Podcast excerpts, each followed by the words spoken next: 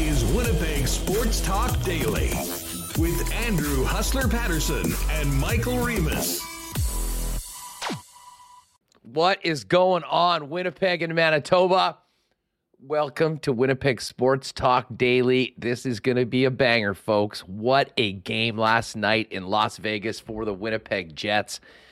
A, uh, I, I mean, honestly, I, that was the best game this team has played all season. And what a time to do it, taking a one nothing lead in their best of seven series with um, with a game that everybody had a piece of and was exactly what I think Winnipeg Jet fans were hoping to see from this club at some point, and no better time than right now against the number one seed in the Western Conference. Uh, 5 1 last night to draw first blood, to retake or to take home ice advantage. And I can tell you right now, we'll see what happens tomorrow night, but I can personally guarantee to you, my friends, that Saturday afternoon in downtown Winnipeg at Canada Life Center in the street parties is going to be freaking bananas, and I cannot wait. Uh, and, and you know, and, and listen, for some people that might be tuning in, following the Jets or checking us out from outside of the market, uh, it's still Winnipeg. We do have a special weather statement, and looks like we might be getting 10 to 20 centimeters of snow tomorrow. That cannot dent me in the least. Don't care about it. We are all systems go on this series right now after a big win last night for the Winnipeg Jets. This is going to be a really fun show. We're going to get post game reaction and hear from Rick Bowness and some of the players that spoke after the game. We're going to talk about it with Sean Reynolds, who was doing a heck of a job on the National Sportsnet broadcast last night with sport with uh, Sportsnet down in Vegas. And Murat Ates of The Athletic is also in Vegas covering the series.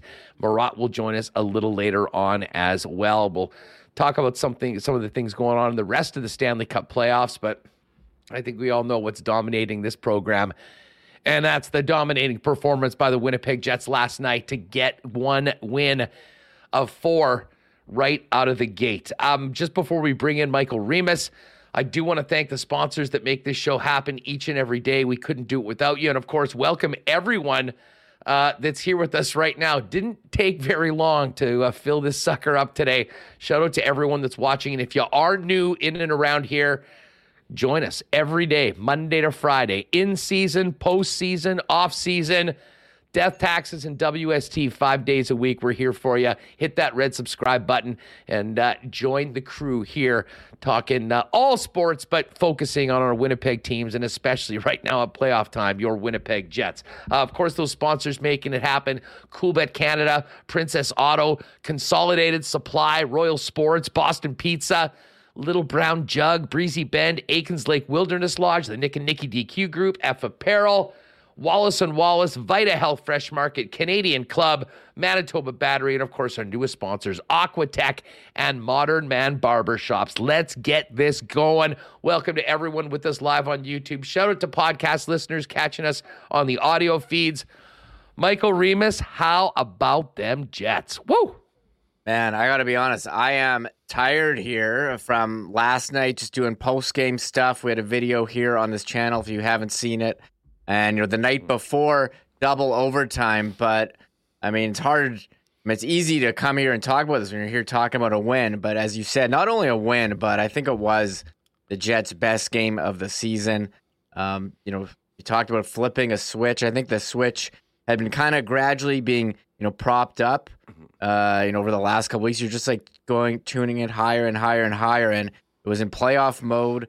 Last night we saw playoff PLD, uh, playoff Adam Lowry, you know, the big body, and Hellebuyck, you know, didn't need to make a lot of saves, stopped 16 of 17, but um, when he was called upon, he had to make a couple big ones early, oh. which kept the Jets kept the Jets in it. You know, one thing you talk about the best game of the year, the Jets only allowed 17 shots against.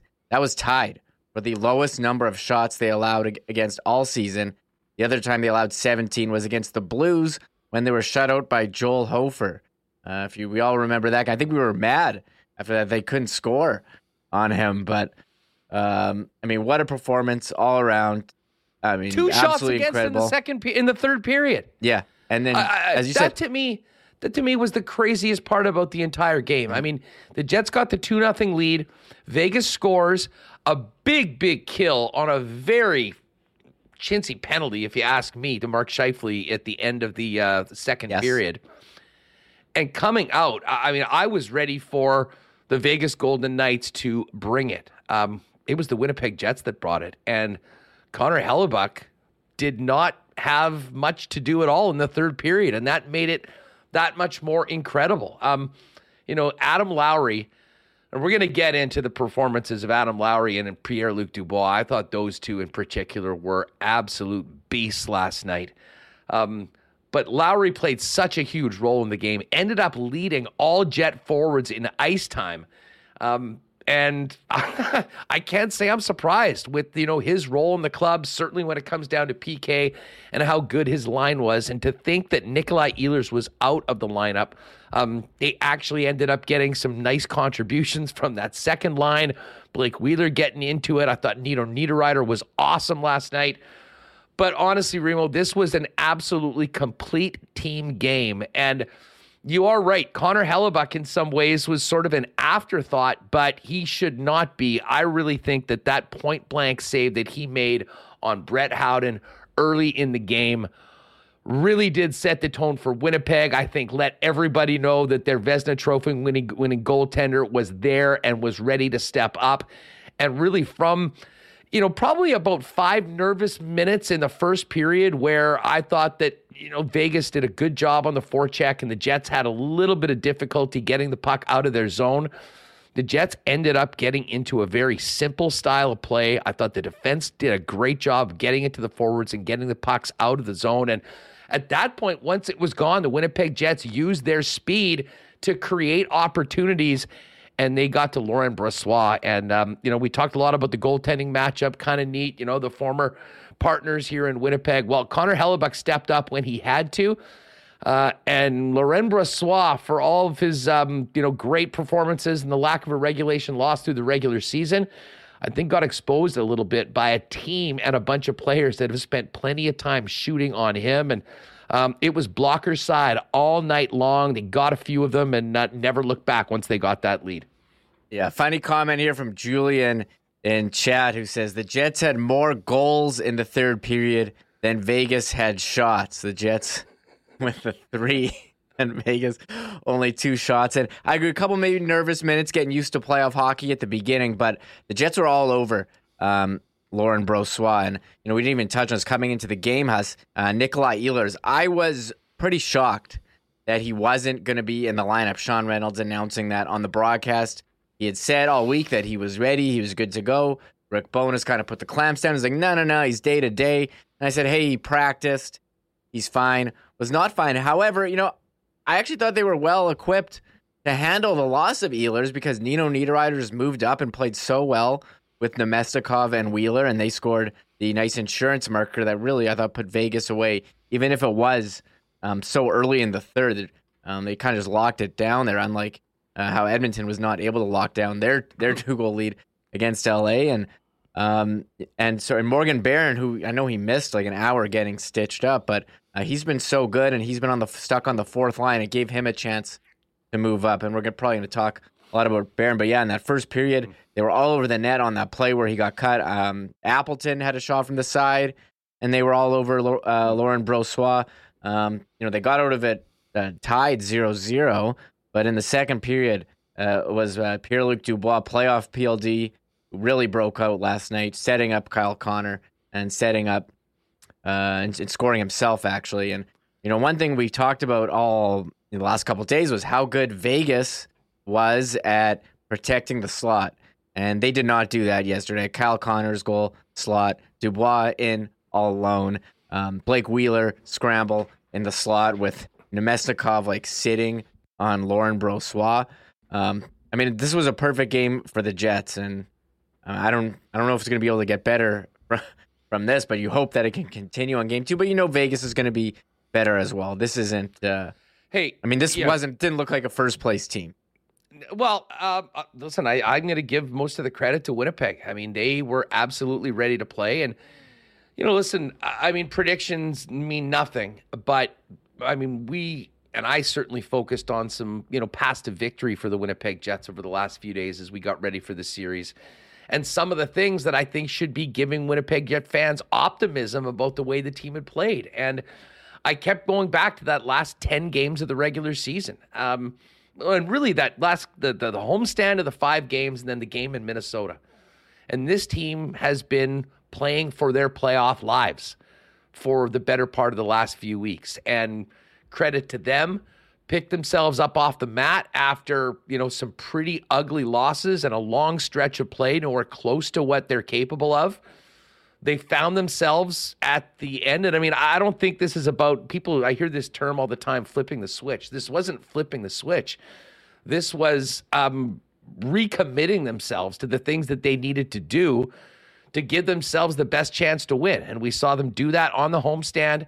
We certainly saw them step up in a playoff type game against the Minnesota Wild. And I really did think that that set them up to, um, you know, at least put their best foot forward against a really, really good opponent when the series started. And that is exactly what happened last night. I mean, the Winnipeg Jets were ready to play. They were ready to face the challenge of a Vegas Golden Knights team that was full marks in winning first place in the Western Conference and getting the number one seed. And there were no passengers last night. Everybody stepped up. And uh, listen, this was this was a win that I think we'll remember for a long time. Um, although hopefully, if the team can keep winning, it'll just be another one on a on a nice playoff run. But what a way to start things off! And I mean, listen, you mentioned the loss of Ehlers right off the bat. I mean, of course, that freaked me out, and I think a lot of people. And um, obviously, the doctors did not clear him to play. Um, he wanted to play, but if the doctors don't clear it, then we're not going to find out exactly what it is. Um, considering that, though, and, and especially the fact that they won, I wouldn't at all be surprised if Ehlers is not a player in game number two. Maybe he'll do the camera work as well for uh, for the team afterwards. Um, but man, what can you say about Nino Niederreiter stepping up? He had a monster game, and Morgan Barron, the legend of Morgan Barron, full cage bear, coming out after taking 75 stitches.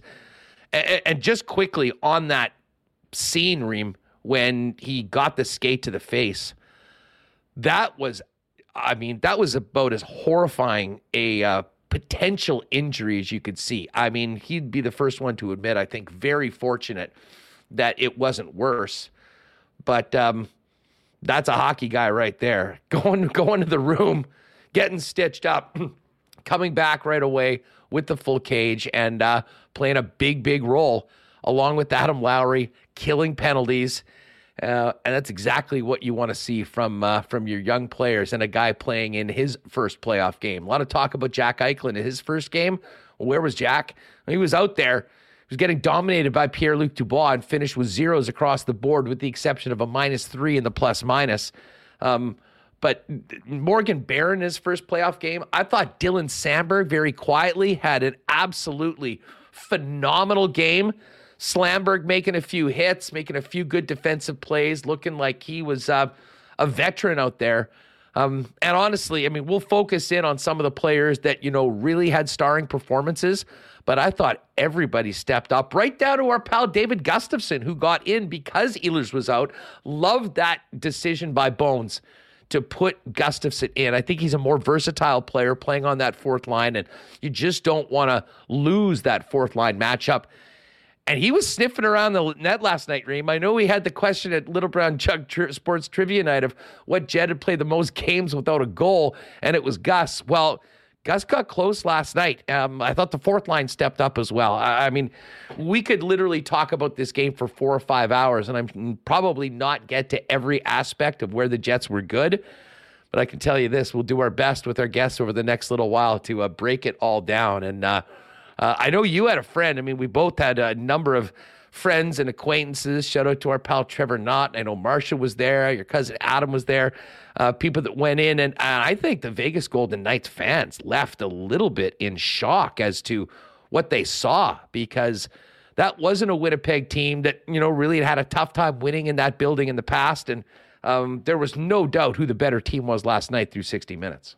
Yeah, no doubt. I mean, fans were booing. I mean, um, home fans booing their top, you know, their teams was a theme where we saw uh, what happened in Toronto and last night in Vegas, of course. You mentioned this uh, Dylan Samberg making his playoff debut.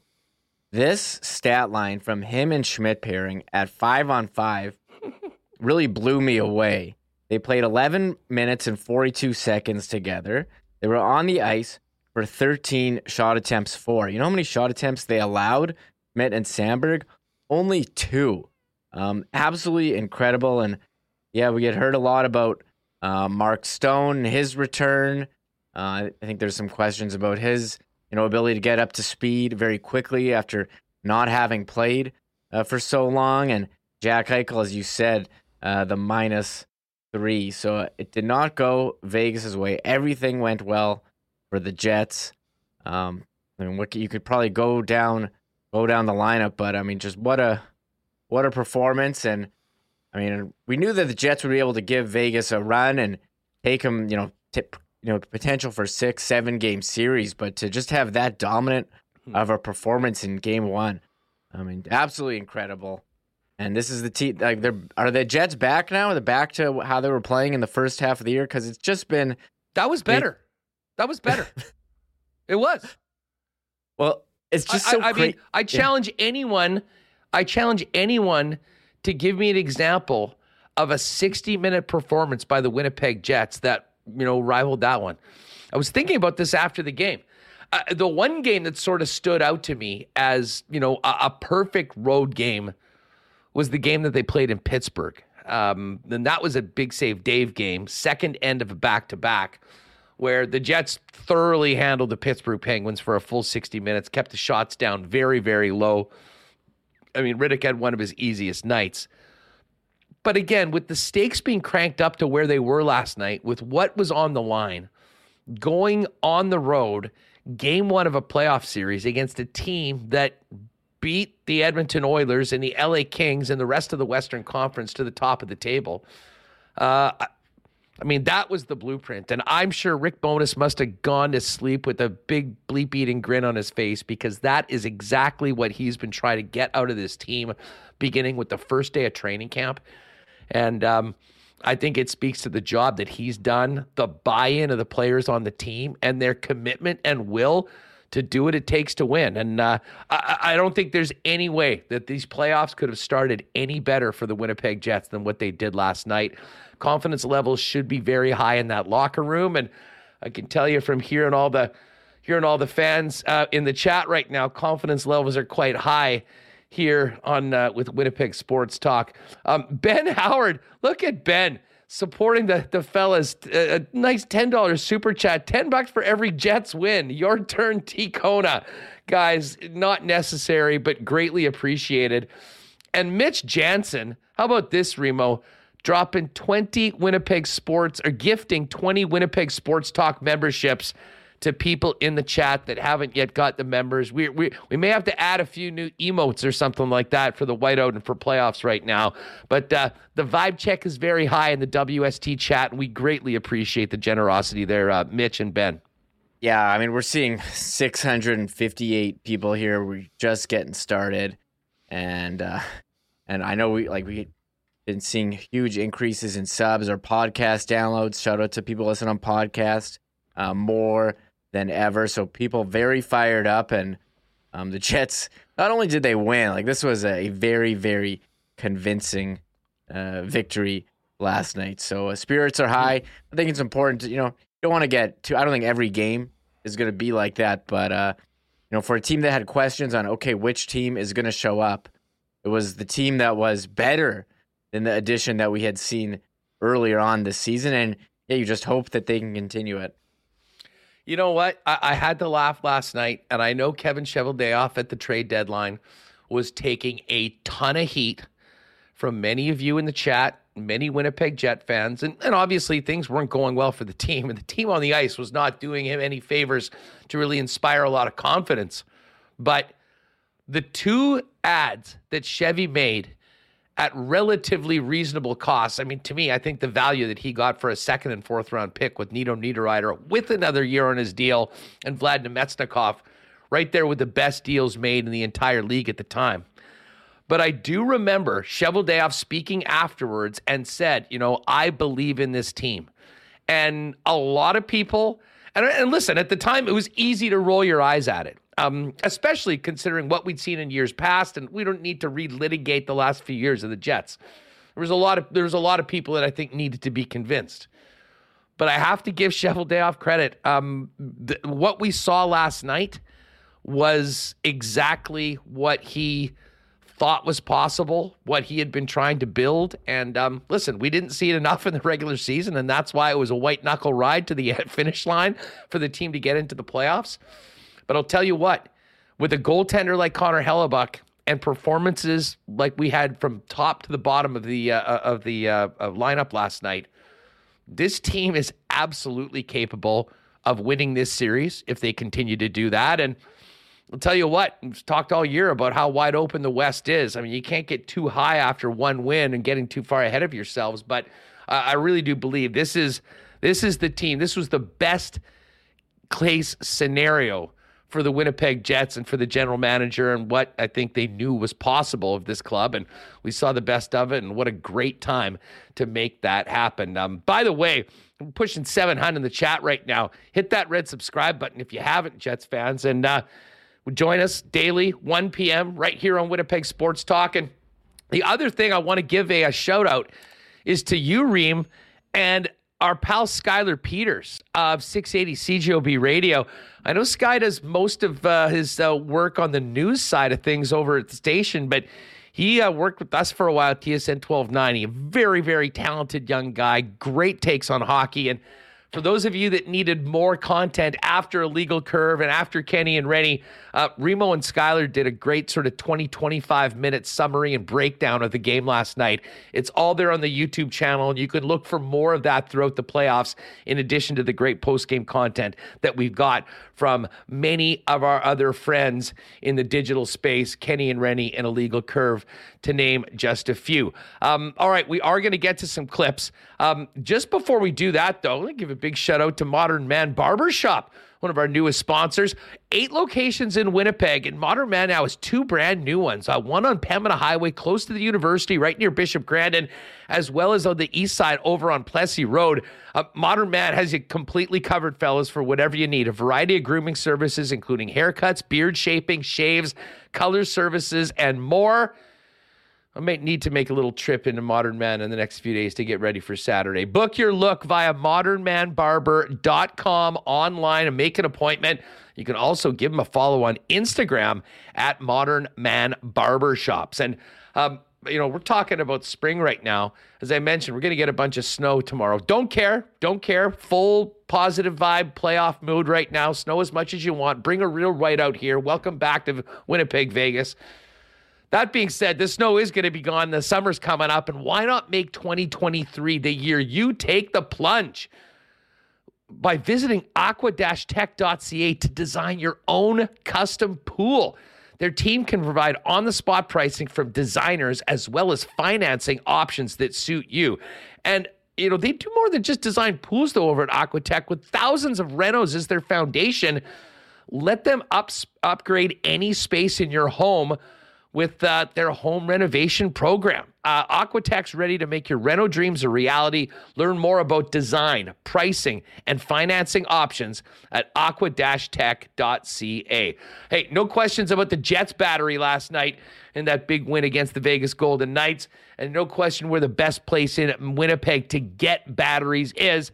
That's from our friends over at Manitoba Battery at 1026 Logan Avenue. Whether you need one for your car, your truck, or for that summer toy you're working on right now. Manitoba Battery's got the best price and the most convenient service because they'll deliver it to you for less than you'd get it anywhere else. So you can no longer waste your time getting a parking spot at Costco or waiting in line at Canadian Tire. All you got to do is give them a phone call or order online, like right around the start of Winnipeg Sports Talk, and it'll be on your doorstep later on today for less than you'd spend anywhere else in Winnipeg on the same battery. Give Donnie and his staff a call at 204 783 8787. You can order online at manitobabattery.com or give them a visit in person down at 1026 Logan Avenue. And hey, I'm sure there were a few cheers being uh, thrown up from uh, WSTers after the game last night. No better way to do that with can- than with Canada's favorite Canadian whiskey. Canadian Club, also the official spirit of the Winnipeg Blue Bombers. And uh, hey, if you're making your party plans for Thursday as well as Saturday and Monday, if you're not at the game and you haven't tried it out, check out the new Canadian Club and Ginger Ale. It's now available in 473 milliliter cans at Manitoba Liquor Marts, but it's also available at your favorite and closest beer vendor. So it makes a great addition to a whiteout party and uh, won't be too long before we're sipping on a few of those at IG Field watching the blue and gold. Canada's favorite Canadian whiskey, Canadian Club, available at your local Manitoba liquor marts. Uh, all right, we do have a bunch of clips and we will play them a little bit later on. Sean Reynolds is going to jump on in just a second. Murat Ates as well from The Athletic, and then we'll have some time to maybe dive into some of the post game content from the Winnipeg Jets later on. But uh, let's not wait any longer because the guy himself. I'm not sure whether we're talking to Sean Reynolds of Sportsnet today or Rennie of Kenny and Rennie, but uh, I know our pal Ren is here right now to talk about, I mean, the best possible case for the Winnipeg Jets to start off a series last night. Ren, what's going on? How are you? Nothing. Uh, you touched on something there. I've got about seven personalities I'm working with, so uh, I'll let you know when I figure it out which one you're working with today. uh, well, you know what? It's kind of funny because the Winnipeg Jets have had a few personalities over the course of this hockey season, no but uh, it was putting their best foot forward last night. I- have been thinking about this since the end of the game. I can't think of a, a 60 minute performance, to be honest, that maybe comes close to what we saw last night. Um, what a way to kick this series off. And what a performance from every member of the Winnipeg Jets that put a jersey on last night.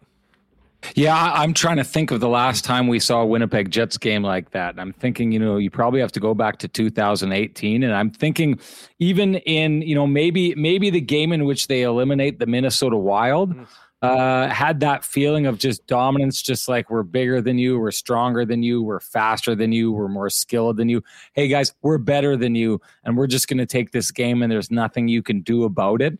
That that's the feel that that game had last night, and and to your point about you know the different personalities, I mean, I went in. I did a, a, a, hit into the into the pregame before the Toronto Maple Leafs game, and and I focused on that, like the idea that Vegas is a team. We know what their identity is. We know that because they've repeated it over and over and over again throughout the year, and that's how they end up in first place.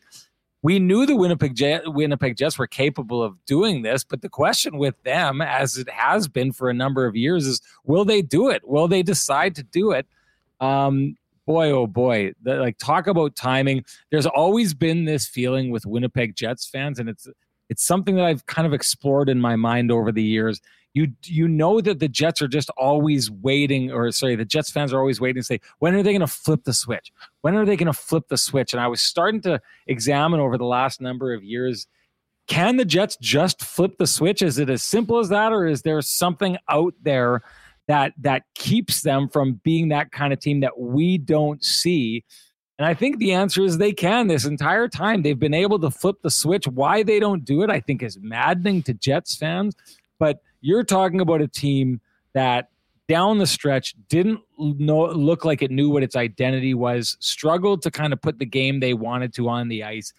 I don't know that we have seen a, a performance like that. Like even that game against Minnesota, which I think was important. I think you saw elements and DNA of that Minnesota game where they had that, you know, fight and scratch and claw to their game that that evolved into what we mm-hmm. saw last night. But I, I, I don't know that we've seen an expression of their game like that since earlier in the season. So for them to seemingly on command find that game, hmm. play it to perfection, shut down the neutral zone the way that they did, create offense the way it did, it was really remarkable. And you know, I, I don't want to say unexpected because I I think that that we all knew as a team that they could do that because we've seen them do it earlier this year. But at the same time, it is unexpected because the, the idea that this team would be able to find its very best at the very most crucial moment when this was a team that faltered down the stretch and made things way more uncomfortable than they needed to be. To a degree, it's unexpected what they did last night but but boy oh boy what they did last night was it was that was mozart if it's music uh, that's picasso if it's art. They nailed it. They made hockey look like perfection last night. Well and, and you know and listen I, i'm I wouldn't go so far as to say this was a, a, flip switching because I think, you know, we've all talked about that and particularly in previous years. I mean, back in the Paul Maurice days with those real struggles towards the end of the season, you think, okay, you're going to get to the playoffs to me, this team bottomed out about three or four weeks ago, Sean. And yeah, and I think the fact that they were playing for their playoff lives, the fact that they blew everything that they earned in the first 45 to 50 games of the season with that ugly stretch of hockey post uh, post All Star break, I think it forced them to do a number of things. I think for the players to look in the mirror to realize that they really needed to recommit themselves to it. And it didn't happen overnight. I mean, to me, it was sort of a gradual process. The Detroit and New Jersey games I thought were pivotal because they just remembered that they can score goals again. I mean, it was crazy for a team that had so much offensive talent, how difficult they were having just putting a red light on. I thought they got their mojo back as far as scoring there. And then it was a bit of a reality check again against the Calgary Flames with that loss. And every single one of those games to uh, in the quest to to get that playoff spot and to confirm that they're part of a playoff team, I think they built on it. But I'm with you. I mean, even the most optimistic part of my brain could not maybe wrap my head around going into Las Vegas and manhandling that team the way they did last night. I'll tell you what, though, and I gave Kevin Cheveldayoff some credit because I know he took a lot of heat before. We talked about how he said he believed in his team and believed in this group. This was the blueprint of exactly the best case scenario of this team that he's put together last night. And to me, it starts at the center position. And it's kind of ironic that we're talking about this with Mark Scheifele having been moved from center to the wing. Ah. But my God, Pierre Luc Dubois and Adam Lowry both went absolute beast mode last night. Um, I thought Lowry was consistent through the entire game and obviously put it away at the end. But man, Dubois was engaged from the first shift, and the plays that he made at the beginning of the second period to get the Jets the lead. I mean, just the control the puck and you know, really making Jack Eichel insignificant on that first play, getting it into the slot, which teams have not done very well against Vegas, to Kyle Connor and having him finish it. And then Dubois coming right back and scoring very shortly later. To me, that set the tone. He was the driver up front for the Winnipeg Jets. And when you've got two big centers playing the way those guys had, and both of them did lower the shoulder bull rushes to the net. Um, those guys are problems for other teams. And when you have both of those guys playing that way, especially in a situation where you're missing a guy like Nikolai Ehlers, um, to me, those two in particular really set the tone and led the way for the Winnipeg Jets. Yeah, uh, you're entirely right about Pierre Luc Dubois. Uh, I had a conversation with him before the game. I was fascinated by the conversation with him. He said that he wanted to bury that series that we all talk about when he was in Columbus and he helped shut down the Toronto Maple Leafs said he said basically like he wants to forget about that because he needs to evolve and he needs to move on from that. And I think he did. Like I think as good as he was in that series against the Toronto Maple Leafs, I think last night is a version of Pierre Luc Dubois that is better than any version that we've seen before. And I think the one thing we know is when Pierre Luc Dubois is going, he's not just potentially scoring, he's not just a guy who gets you the puck and helps you possess it, you know, increases your numbers. He just affects the other team's mind, he affects the other team's soul. I just think everything that he does was on display last night. Uh, you talked about you know the the the plays that he makes on those first two goals, like that. Those first two goals for me are is where they break the Vegas Golden Knights. I, the the feeling that that you saw on their bench after William Karlsson scores to make it two one. Uh, I I don't know how Jets fans felt about it. Maybe people were getting nervous or thinking, "Here we go." Uh, I I thought that they went to the bench and celebrated in a manner that was like, "Oh my God, that's what it takes to get a goal in this series. We still got to go get another one." Whereas the Jets were just thinking, "We're just going to keep going and keep going and keep going." Um, and I thought that mindset that Pierre Luc Dubois put out there had something to do with it. But but the other part of that is as skilled as he is, and as much as he likes to to wear on people and frustrate people, you know, I'd loved him jawing uh, Laurent Brossoit after he scores the goal. Dude, and again, dude, no your question. Your question after the game for folks that missed the for folks that missed the post game. Rennie's asking PLD about, and I mean, very. We were talking about it watching the game with folks when he did that. I'm like, he was doing that same shit against Calgary two weeks ago Exactly. after they had Exactly. scored, and you brought that up, and it, you explained it on Kenny and Rennie. I mean, his answer was, "I don't know what you're talking about," with a bit of a mischievous grin. But i- explain to people if they didn't see it on KNR what he was seeing that viewers couldn't see while you were asking him this question.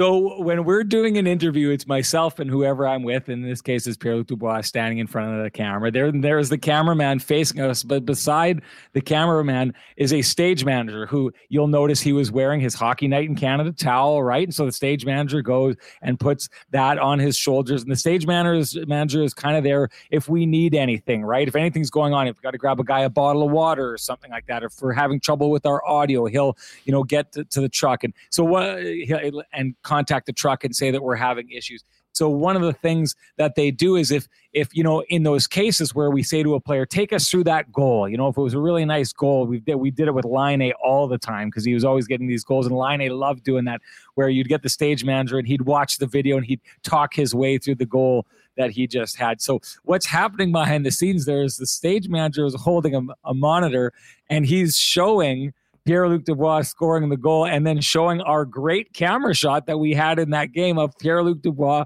chirping Laurent Bro- Brossoit and Laurent, you know, kind of trying to ignore it and whatever. So the funny part about that is I bring it up. I tied it to the Markstrom thing from back in Calgary because I just thought that that was, I can't remember seeing that. I don't know about you. Me Hustler neither. a player getting scored on and then going the length of the ice all the way down to go chirp the goaltender afterwards, I just thought was hilarious. And then you've got him doing this again in this game. So I tie the two together. So when he says, I can't remember, he's watching him do it. The evidence is there. He very much remembers that. I just, I love, I love the idea like it was the perfect way to answer the question right? Because the, basically in answering the question the way he does mm-hmm. he knows what he's doing. He doesn't want to talk about it too much but it's almost one of those you know wink wink things. He knows what's going on and we know how pierre-luc dubois approaches these things. He is in a mind war with the team and it's it's something i loved that he'd said before the game that he he learned from john tortorella. He said the idea that in the playoffs you know games bleed into each other and how game one ends bleeds into game two and so on and so forth throughout the rest of the series. So what i loved about his response in that game but also the winnipeg jets response in that game is this wasn't a case where they got up and then coasted or took it easy or let's save some in the tank for game two. I thought the winnipeg jets went out in that game and the way they ended that game was they they played that game like they were trying to win game 4 and win the series in game 1 they're trying to break this team. They're trying to make them the, the golden knights know that it will be despite the fact they're only down one game they want them to feel like it is a huge hill a huge mountain to climb to get back into the series i thought they did a really good job you know, Rennie, and I thought of you at the end of the game, and I'm not sure. I mean, I know, uh, you know, with your roles, often, you know, people in your position, you know, might not get a chance to see the last five minutes of the game because Yes. you're going downstairs to it. But they even brought out a little snake charmer offense, as you like to say. But who knew that it would be Namestnikov, Niederreiter, and Lowry putting the exclamation mark on it with a little globetrotter stuff at the end of that game? So I, I don't like. Let, let's be clear. When I talk about the snake charmer offense, and I talk about it in a negative light, which I've done plenty on our show before. When I talk about it like that, it's when the Jets stop going for the right kind of offense and go solely for that, which I think has been a big problem with, with this team over the years. They love to globetrotter, and I think that that's something that we saw. Like if you're trying to explain what went wrong with the Jets this year and why they're the eighth seed right now and maybe not the first seed, it's because they fall in love with the snake charmer offense and they get going into that, and it's all they want to do. And then goals start out, they start ripping things up. I think around the time that they were, you know, at the height of that was that game that they beat uh, uh, the. Uh, uh, uh, Vancouver Canucks. I think it was a 7 5 game. And just all the offense in that game is wow and pass pass pass but but you you those kind of goals dry up when it gets hard i don't mind snake charmer goals i don't mind beautiful pretty passing plays and what that what happened why it's happening at that point of the game is because they've broken the vegas golden knights the vegas golden knights have stopped playing so they've stopped their structure they make it easy and if you're the winnipeg jets and the other team's going to make it easy on you why not go out, fill your boots, have a gorgeous passing play to make it 5 1 in the process? Absolutely go for it. Just don't do the thing that the Winnipeg Jets have done time after time after time after time that when things start getting easy, they only want it to be easy. They only want that kind of offense. They only want to globe trot. They don't want to go out and get in a in a brawl and a fist fight and t- you know punch a team in the mouth and take a punch in the mouth. And, and the reason we're talking about them having the success that they did last night is because they walked out and slugged the Vegas Golden Knights in the mouth. And when they tried to get up, they did it right away again and basically looked down at them and said, "Stay down." And the Vegas Golden Knights stayed down in that game, which again I think bodes well for the Winnipeg Jets going forward. You know what? Um, you know, going back to the first period, um, and we talked about it right off the bat. I mean, Connor Hellebuyck was, you know, at some point the uh, the old Maytag repairman, the chairman of the board. Certainly, I mean, I still can't believe that they only allowed two shots against in, Amazing. The, in, the, in the third period against the NHL's best comeback team, best Yeah. third period comeback team. But in the first period, um, you know, these teams were feeling each other out in the first ten minutes or so of the uh, uh, of the period, and there was a couple of plays where the Vegas vor- Vegas forecheck was able to create those turnovers. And I mean, the one save that he made off Brett Howden, I thought was maybe Yes. the key. Rick Bowness talks about timely saves. To get a save like that, setting the tone that Connor Hellebuyck was there to play, I think, you know, injected a whole new level of confidence. But there was a time in that first period where I was really wondering how the Winnipeg Jets defense would be able to handle that Vegas forecheck for the full 60 minutes.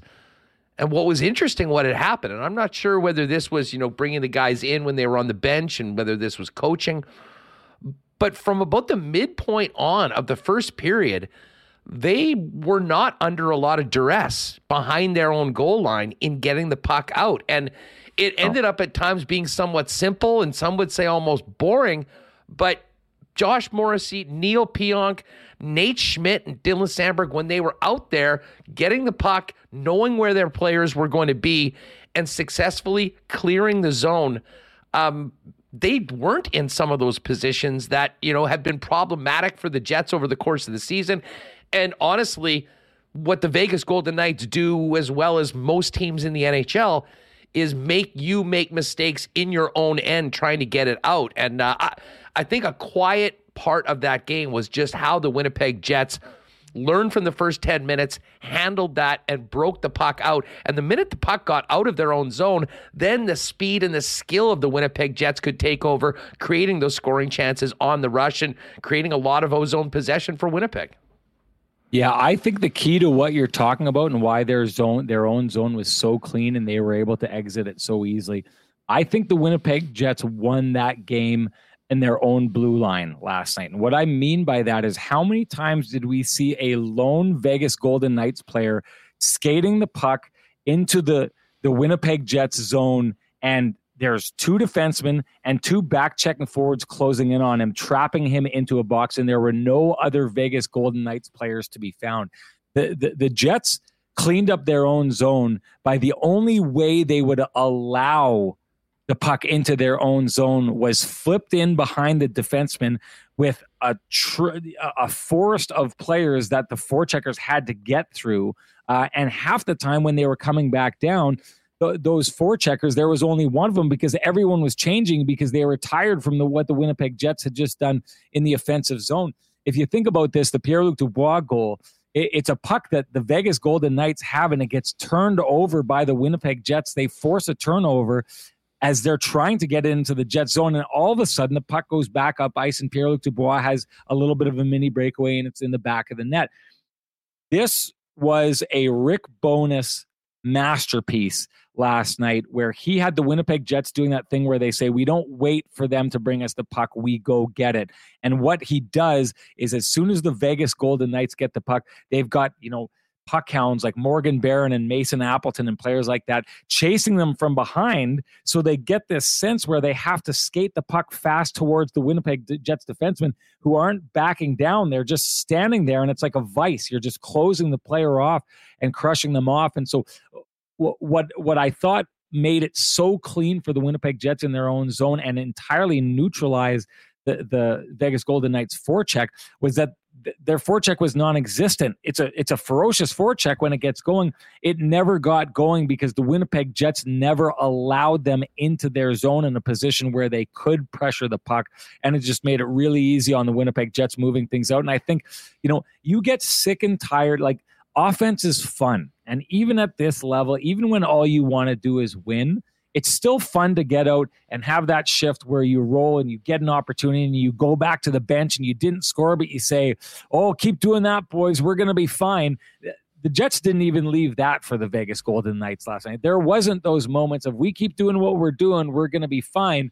There were no answers apparent last night for the Vegas Golden Knights. I'm sure they were frustrated. It's the big task for Bruce Cassidy today because his system was trumped by Rick Bowness's system last night, and he needs to figure out a way to tweak it because last night Rick Bowness's system and the way the Winnipeg Jets played it looked impenetrable and they took like you had mentioned one of the most ferocious forechecks in the entire NHL and made them a non-factor in that game. Sean Reynolds of uh, Sportsnet down in Vegas joining us on Winnipeg Sports Talk discussing the Jets 5-1 win in game 1 of their first round Stanley Cup playoff series against the Vegas Golden Knights. If you, you missed it, make sure to check out the post game coverage from Kenny and Rennie on their YouTube channel and get ready for another KNR After Dark on Thursday night following Thursday's game number two. Um, the legend of Morgan Barron was born last night. Um, you were in the building. You made the report, and I loved your chirp back on Bieksa, who did besmirch you at one point yes. on the, uh, yes. thing. Although he does that, he can't everyone. handle the truth. He can't handle the truth. um, you were in the building for that. Um, that was I, I, had to turn away from the television as they kept showing it. It was just such a scary and dangerous play. Um, tell us what it was like behind the scenes as you tried to get information on Barron, and then I, I can tell you we were talking in the chat about how inspiring was just to fans to see him come out of the tunnel with that full cage and be ready to go again. I can't imagine what that was like for his teammates, but um, 75 stitches is an insane number, Sean.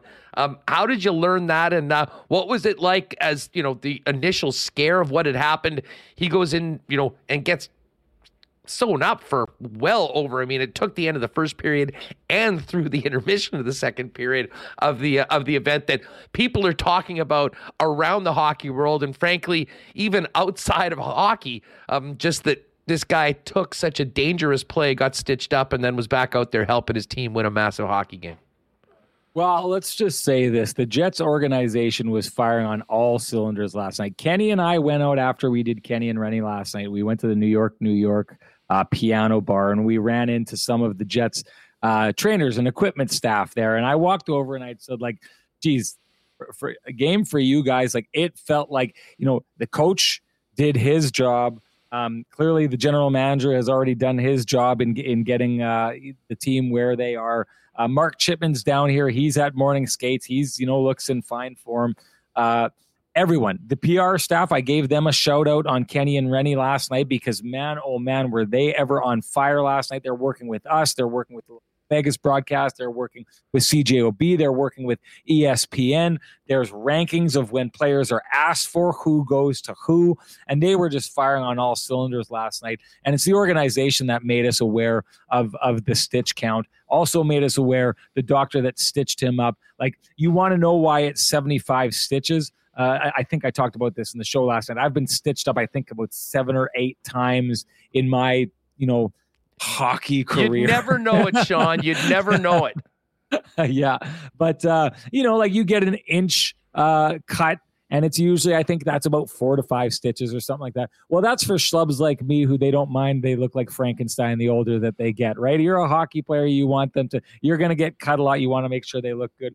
So it's a plastic surgeon that's uh, that's doing the stitching, and you know it was described to me yesterday as as like micro stitches, right? Like these tiny stitches that you can barely even see because if if you look at you know when he gets the bandage off, you're going to look at Morgan Barron and you're not going to see like 75 definitive stitches with the tied ends a little bit loose and hanging out.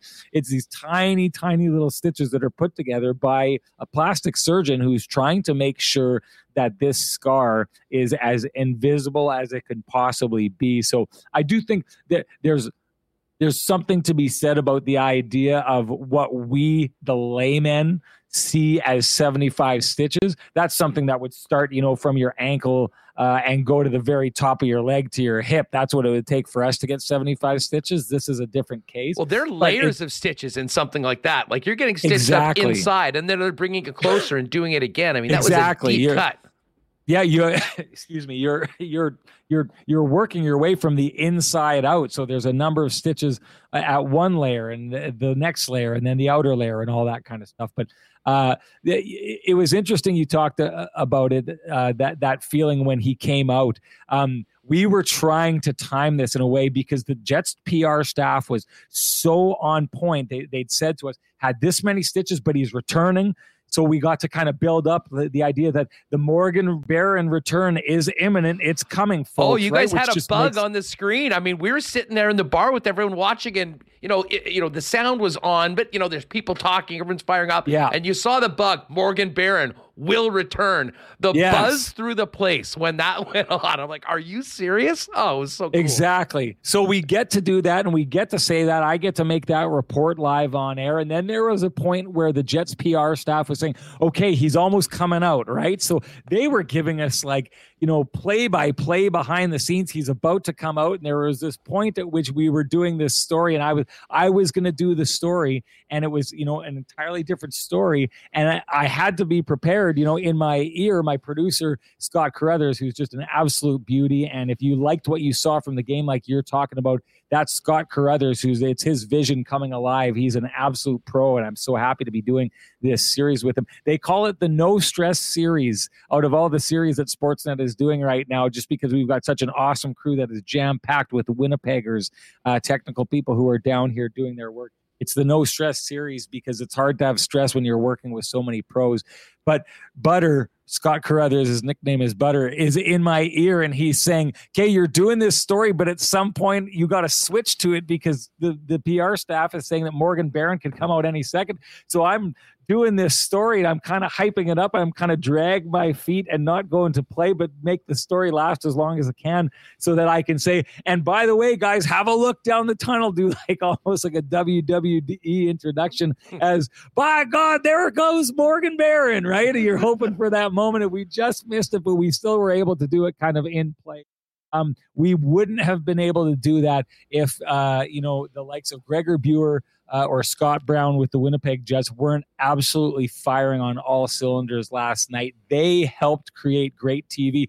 The other interesting part, and I'll dive into this a little, just a tiny little bit. I don't want to do too much behind the scenes stuff, but you talked about how hard it was to watch the the, the Morgan Barron uh, play on instant replay over and over again. We were reached out to by by the Jets PR staff and said, "Do we really need to be showing this over and over again?" Good for them. It was churning motion, my stomach.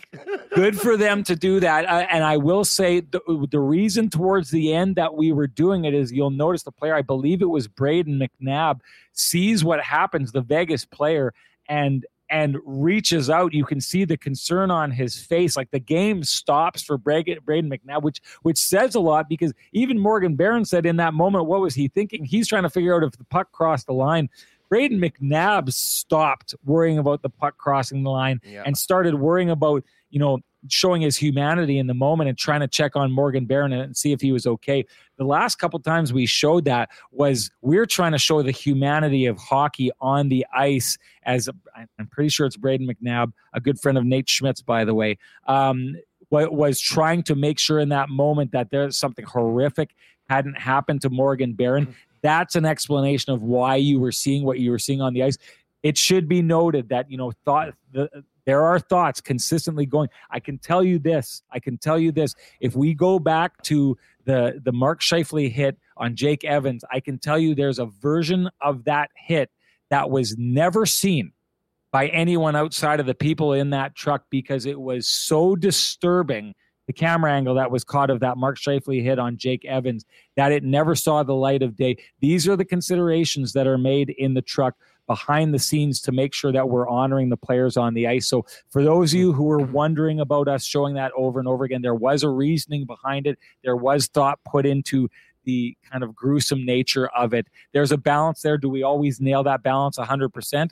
It's impossible to do that, but but we're trying. Well, and, and, listen, I mean, I know it wouldn't have been if the if the result was a lot more was was a lot worse. I mean, you know, no it was, doubt it was a lucky one. And I believe, if something terrible sure was, had happened, yeah, yeah, I'm pretty sure it was Chandler Stephenson actually that was the sorry um, Chandler Stephenson. That's that who it was. The, yes, uh, that's why I kept doubting myself. Yeah, no, no, it, it's all all good on that. But anyways, that I mean, what a way to uh, what a way to start off this series. Um, and and you know that is just one of those little things of um, you know one member of a team, you know, stepping up, kind of going beyond. And, and you know, you wonder whether he would have come back to a game if that was the regular season. Bottom line is everything is on the line come playoff time, and the Winnipeg Jets showed it. Sean, you were there though, and, and I mean, we'll ask Murat about this a little bit in, in a minute too. Um, and we're, of course, you know, focusing in on all the good things that the Winnipeg Jets did and the post game from the Jets side of things. What what was the vibe around the Vegas side of things? I mean, how did they react to, um, in a lot of ways, getting punched in the mouth by a team that, um, you know, was a pretty big underdog going in, and um, I think they expected it to go a lot different than it did last night.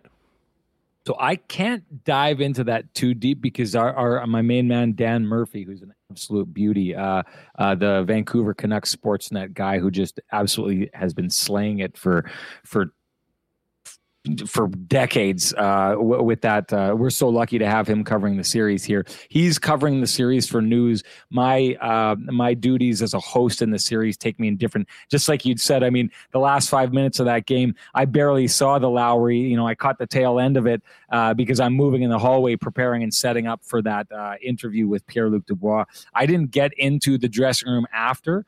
Um, all I can tell you is, uh, boy, if if there's a, a, response or whatever the mood was, uh, it, it it better have been different than on the ice, or they better have found a way to park it after last night, felt the emotion, and moved on. Because I saw zero response from that team. Um, now, do I think that they're going to come back and push? I do, but but I'm a big believer that I think the Winnipeg Jets have found something here um, and if they can stick to what they've found, they will be extremely hard to beat, even if Vegas is able to get to their best. I, I'm very interested in, like, to me, the clock now turns and all eyes turn towards Bruce Cassidy because the, the Vegas Golden Knights players went out last night and they looked lost. And this is what happens when you are getting out coached as a player, you know, Jack Eichel, you saw it a couple times. He did draw a penalty doing it, but even on the play where he drew a penalty, Jack Eichel tried to stick handle through three guys.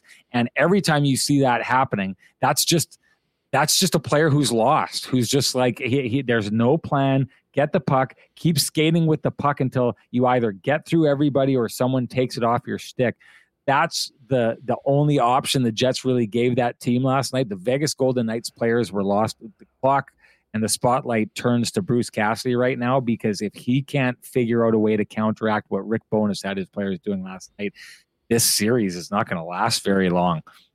Well, I can tell you that uh, it's going to be bananas here in Winnipeg for games three and four, but uh, big opportunity for the Jets to really go for the throat tomorrow no night. And uh, if they play like they did last night, that's going to be tough. Uh, just quickly before we go, I mean, Jack Eichel, I thought was underwhelming in his playoff debut. But the big question about Mark Stone and how much, how close to 100% Mark Stone would be, I think got answered as well last night. Um, you know, for all the people that thought that this was a, a big ruse by the Golden Knights just to, you know, for a cap intervention, um, that looked like a guy that was coming off back surgery and playing his first game in two or three months. Yeah, credit to my main man Kenny. He's been down here since uh, that last Colorado game. So in in doing so, he's been uh, around the the Vegas Golden Knights and around their practice facility. And the one thing that he'd said time and time again is when he watched Mark Stone, Mark Stone looks gassed. He looks tired. And there was a time last night, and I I do believe.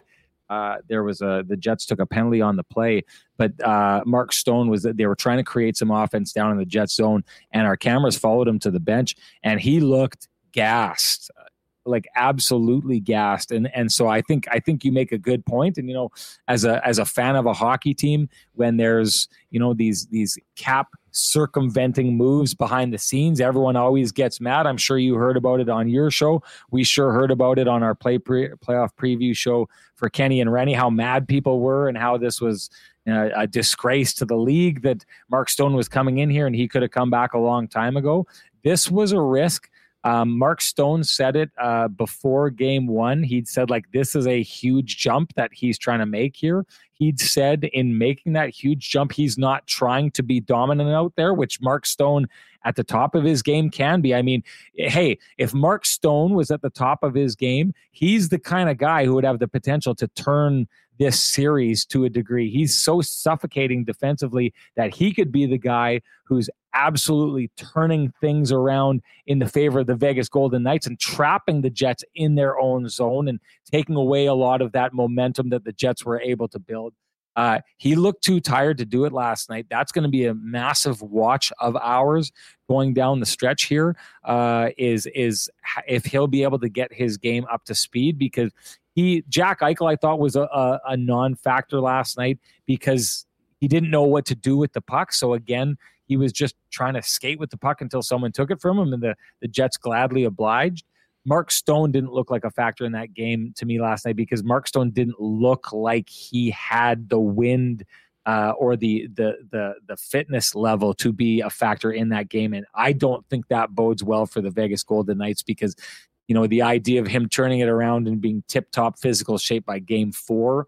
Uh, I don't see that happening. It's going to be interesting to watch this. His take on it is all he's trying to do is make the Vegas Golden Knights a little bit better than they were when he wasn't in the lineup. So, baby steps for him uh, to catch up to the chasm that the Winnipeg Jets look to have created between themselves and the uh, and the Vegas Golden Knights. It would take more than baby steps to close that chasm. Rennie, this was awesome. Thanks so much for doing this. Uh, jealous of you guys down there, but uh, we'll look forward to seeing you guys back here for Saturday, game three, and Monday, game four. And in the meantime, enjoy Vegas and uh, can't wait to see what we get tomorrow night. And can't wait to hopefully be a part of another rowdy KNR chat after a big jet win. It was a hell of a lot of fun last night, and let's do it again tomorrow. Thanks for doing this, pal. Right on. Thanks for having me on, bud. All right, there is Sean Reynolds doing a uh, bang up job for Sportsnet. And of course, still riding with Kenny post game following a legal curve over at the Kenny and Rennie YouTube channel. Uh, Murat Ates up next from The Athletic. Also in Las Vegas, just before we get to Murat, um, big thanks to Vita Health for their great support of Winnipeg Sports Talk. If you're looking for great prices on natural and organic supplements, beauty products, and groceries, and Winnipeg's largest assortment of local products, head on down to Vita Health at one of seven Winnipeg locations. Have you had your healthy fats today, gang? Yes, there is such a good thing. Omega 3 fatty acids are beneficial for your skin, brain, joint, and heart health. That's where Health First Omega Supreme comes in. Get your healthy fats the easy way with this one a day soft gel. Health First Omega Supreme is on sale all month at Vita Health Fresh Market. Uh, you can also hit their website if you can't make it in and buy online. Local delivery is available, but uh, pop by and see our friends at Vita Health Fresh Market, empowering people to lead healthy lives. Seven Winnipeg locations, including the newest store at Linden Ridge, and online at myvita.ca. Well, we've had a great winter working with Wallace and Wallace on the Unsung Hero program in the community. We've got one more to announce later on this month. Um, but Wallace and Wallace is getting back to work like so many people are with the turn of the season. They're Winnipeg's fencing and overhead door specialist serving residential and commercial customers since 1946. If you need the security and protection of a new fence or if winter's done a number on your old one, Uh, they've got you covered with vinyl, ornamental, welded wire, chain link, or wood fences. And if it's time to replace your garage door, Wallace and Wallace also has Winnipeg's largest selection of overhead garage doors. Give Wallace and Wallace a call, 204 452 2700. Their team will arrange a time to come out and give you a free estimate. You can also visit them online at wallacefences.com or pop down to their showroom on Lawson Road off of Kenaston.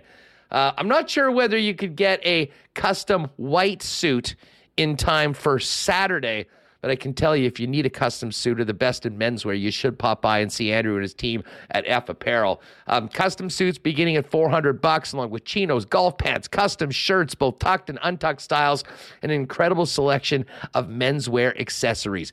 15% discount for wedding parties when you get your suits at F Apparel. So talk to them about that. And if you got a high school grad moving on from grade 12 this year, great deal for high school grads. Get a suit for the young man, and F Apparel will include a free custom shirt and tie valued at about 150 bucks. F Apparel is down at 190 Smith Street. You can make an appointment or find out more online at F, that's E P H apparel.com and victory blizzards for everybody. Uh, might be a good day to take the fam down and get ready for the whiteout with a blizzard, the kind we like, not the one that's coming. Uh, the one at Nick and Nicky DQ. DQ Northgate, DQ Polo Park, DQ St. Anne's, DQ Niverville. Spring and summer's just about here, and that means it's DQ time. Pop by and see him and tell them your boys at Winnipeg Sports Talk sent you. All right, let's head back down to Las Vegas for more on the Jets' game one win. And we welcome in Murat Ates of The Athletic. Murat, how are you? What a game last night. Wow. A, a game. I'm amazed. So many little details went You've talked about all the big moments. I have some sort of behind the scenes thoughts on some of that as well. But most importantly, for everybody listening, I am sure the Winnipeg Jets 1 5 1 put a lot of doubters behind them and probably convinced themselves too that hey, we didn't play our best game against Vegas all year, but when we do, we win. Well, and and, and you know the the first period I thought was fascinating because it was 0-0 at the end of 20.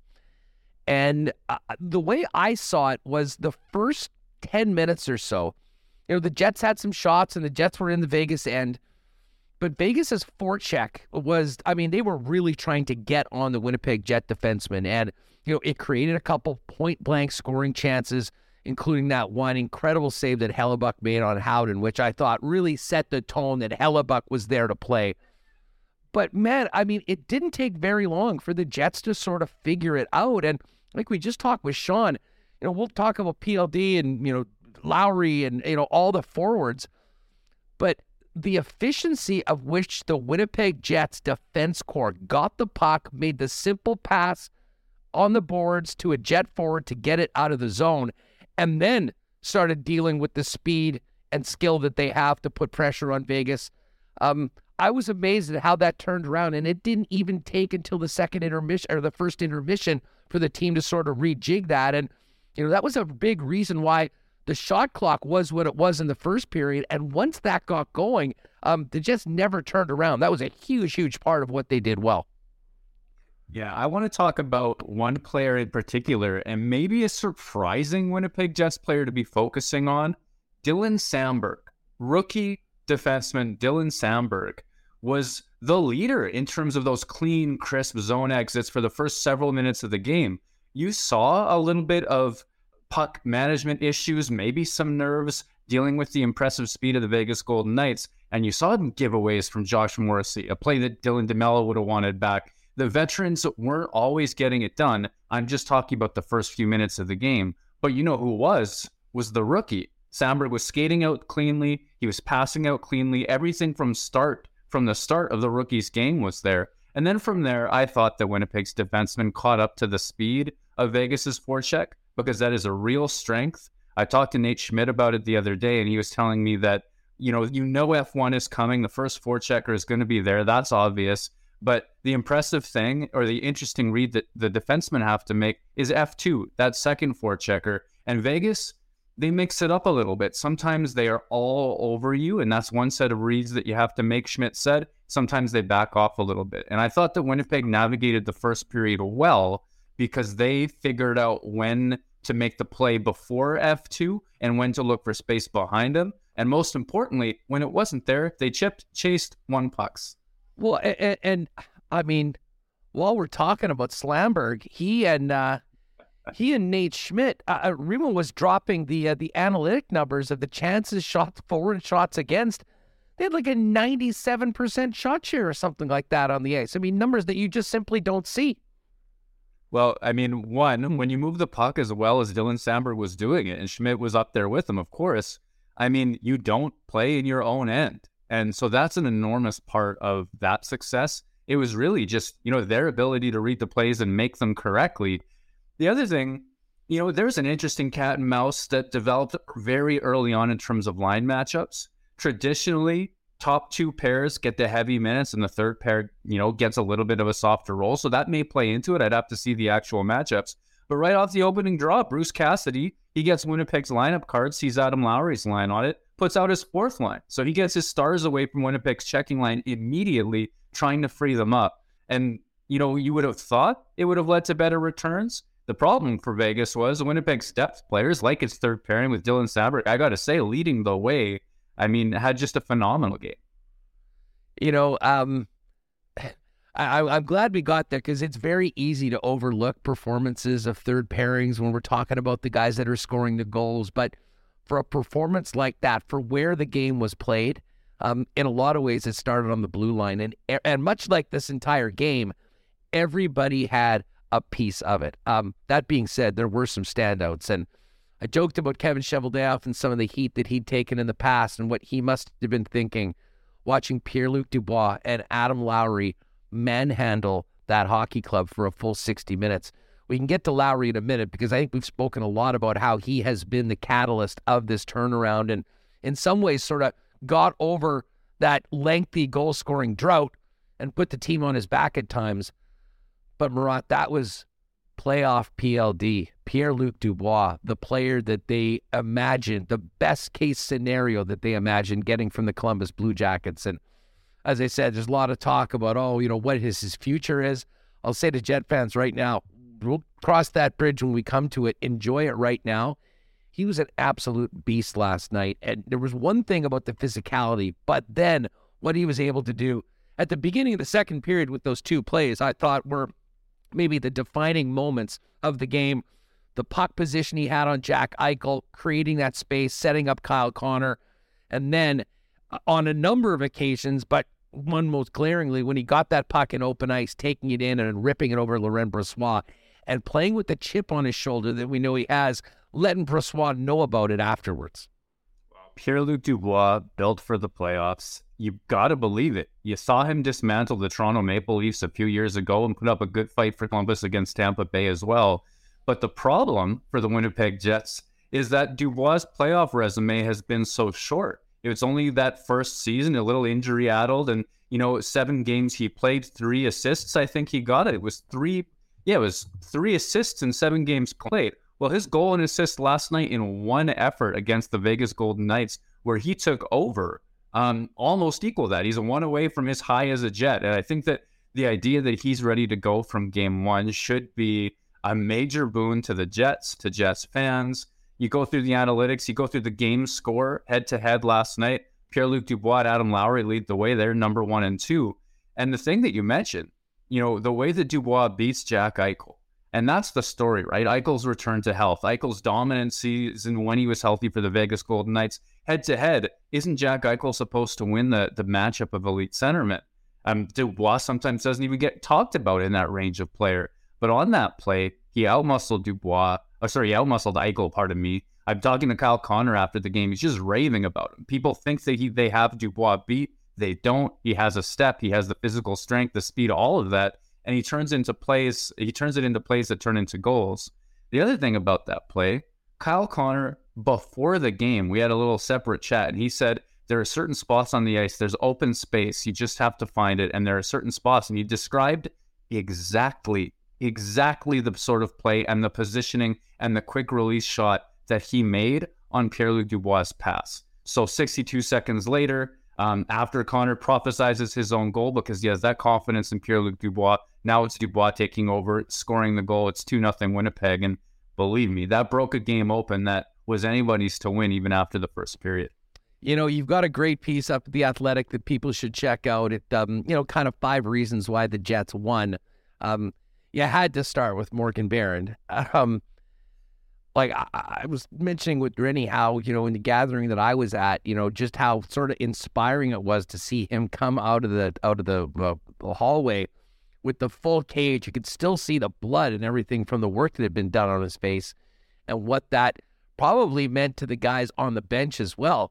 Um, I mean, listen, it was an incredibly scary incident, and thank God it wasn't worse, and it could have been way worse. Um, but to have him come back out and not just be there on the bench to support is there's that there's the picture for those of you with us on YouTube of the blood on uh, on part of the uh, part of the apparatus of uh, to protect his face. But he came out and played a big big role in that game. Of course, with the absence of Nikolai Ehlers, Niederreiter moving up, who had a monster game, but Barron getting back to really show what he's capable of doing, playing with Adam Lowry, who was. I mean, such a force himself. Yeah, I mean, I asked Adam Lowry to put it into words. He said that it looked like Morgan Barron had been attacked by a shark. I mean, that's the that's the scene. And when you watch the clips, I think I think of him playing in the game. You can see he's got a bandage covering over um, the fresh stitch work as well. But after the game, by by the time he spoke to us, I think he'd taken that off. So you could see sort of the grisly details of some of those stitching, um, some of that stitching on his face and the blood was still gently trickling down, joining the sweat on his face. I mean, that's that's an intense look. You know, you know, it inspired his teammates. As, just before we were about to talk, from behind the curtain and around the corner, I hear a very familiar voice saying, "Frickin' warrior!" And we all know who that is. That's Mark Scheifele with full admiration. You saw Pierre Luc Dubois. He was, you know, over Barron's shoulder and sitting down. I think Estelle is either one or two over from from where Barron is standing in that picture, and he was just he couldn't get enough of it. Um, Rick Bowness is saying that's Winnipeg Jet hockey that you're never out of it, and he Morgan Barron exemplified that uh, on this night. But I think the special thing is the guy came back and he played fearlessly. He played absolutely fearlessly. There, you know, he goes out on his first shift. He lays the body. He gets two critical penalty killing shifts one with the Jets, I think it was 2 1 towards the end of the second period. That was Mark Scheifele's penalty. Well, Morgan Barron's right there at the blue line, breaking up an entry, getting the clear that ends that penalty kill successfully for Winnipeg. In the third period, Blake Wheeler has scored. It's 3 1, but Winnipeg takes in a, a, too many men penalty, and Barron is out there again. He's picking up p- passes, picking off passes at the top of the zone, getting the clears as well. So it's not that this guy got hurt and came back. It's that he got hurt and came back and was the best version of himself down that stretch. I think that's just a tremendous performance. And Barron himself talking to us last night, he didn't know it yet, but this is going to be part of playoff lore for a long time. Oh, oh, there, uh, 100% uh, people will be talking about that performance for a long, long time. First of all, just how fortunate he was that it wasn't worse, but the effect that he had on the game and, and what his return, I think, meant to uh, meant to his teammates. And while we're talking about the PK, because there's so many different, you know, angles of this game to sort of break down, pretty much all that the Jets were really good in. Through all the ups and downs of this season, and there's been plenty on both sides, the one constant was this penalty killing group. And full credit to Scott Arniel for uh, handling things from a coaching standpoint. Um, but guys like Adam Lowry, guys like Morgan Barron, I mean, Lowry's scoring up, uh, showing up in the score sheet a heck of a lot more. But in a lot of ways, that PK has been a foundational part of all Winnipeg Jets success. And I think we saw it last night, Murat. Um, it might not get the headlines, but um, to use the soccer term, the clean sheet on the PK, a massive, massive part of Winnipeg Jets success last night throughout the season. And certainly for, um, you know, if they're going to do some damage and make some noise come through these Stanley Cup playoffs, especially with Nikolai Ehlers out and the power play not quite looking as it had over the past few weeks. The PK is, uh, in a lot of ways, where it starts because you know, no matter how disciplined you play, there will be some opportunities for your opponents to go up on the five on four. Uh, so I'm glad you brought it up because it will get lost in the storylines of last night. But the penalty kill saved the game. And my perception on that is you just got to understand what the emotion was like in that building at T Mobile Arena it was raucous to start. There was tension in the building. The crowds were into it. And then Pierre Luc Dubois made those two plays to set up Kyle Connor and then to score his own goal. 62 seconds, and all of a sudden the building is silent. William Karlsson strikes back, though. Winnipeg ends up shorthanded, and that building came to life. There was tension, there was buzz, there was energy. And game one of the playoffs, all the emotions that the players and coaches bring into it, swings matter. Momentum is real in this particular situation. If Vegas scores to make it 2 2 or to pull back into the game later in the third period, that is an entirely different emotional tenor to that hockey game, no matter how well Winnipeg had played up to it. So, you know, that penalty kill, you called it a clean sheet. I like that. They kept a clean sheet, weren't scored on. They also sort of consolidated serve. Winnipeg went up and kept a lead, maintained that lead as well. It was just, and I think about the confidence that those guys must have to be fourth in the NHL during the regular season. No real swoons. You talked to Adam Lowry about it after the game. He knows what reads they need to make. Of course they do. They're well prepared and they have every confidence in the world to step up, attack lanes, protect the blue line, and all the things that they did well against Vegas. Yeah. Um, moving on to though through I mean some other players uh, because I mean listen I could seriously talk about Dubois and Lowry for an hour straight. Um, you know I thought Scheifele and Kyle Connor you know were were there. They were certainly engaged. And in some ways and it's so funny we're talking about this big powerful center ice spot for the Winnipeg Jets. And Mark Scheifele's not part of it. He's on the wing right now although he did take quite a few draws. And Vlad Namestnikov is in there. Um, when you look at you know the Winnipeg Jet forward group, and I mean the Lowry line has you know kind of been you know so good as of late, but Namestnikov and Nino Niederreiter last night I thought was huge, and, and you know you have to feel good for Blake Wheeler, and you know Wheeler probably you know lost his guy on the goal that ended up happening. I mean you know Brendan Dillon wasn't really in a position to be able to take Karlsson, and um, but to come back to be on the score sheet a couple times to get that huge, huge goal. Um, there's a, no, a number of other guys that might not be, at least at this point, you in the forefront of the stars on the Winnipeg Jets in that top six that I thought had major, major impact. And we were wondering what we'd get from line two, especially with the absence of Nikolai Ehlers. Well, they didn't just hold their own. They um, they came out on the positive side of things, and uh, what a development that is for Winnipeg. Yeah, I'll start with Blake Wheeler because I posted a clip of that play where he releases Karlsson, and I think he hopes that Brendan Dillon's going to make that coverage. And, you know, there's such intense debate on both sides of it. Some folks think, oh my goodness, Wheeler, you know, royal, royally screwed up that play. Some people blame Dillon. So it's just, it's interesting. I think the only thing that I'm absolutely certain of is that that was a play that came at Winnipeg fast, and Vegas played it faster than the Winnipeg Jets did. You know, Vegas you know, it, was, it starts as a two on two, and, and Wheeler's the extra guy that may have some impact there. You know, Vegas adds guys to the rush. There's other layers that are coming. You can see that Dillon is in the other player's lane, in the first passer's lane. Um, Wheeler is in William Karlsson's lane, so presumably he's the one that should be making that chase. But if you know, in an instant, he points um, he points Brendan Dillon to slide over there to take Karlsson.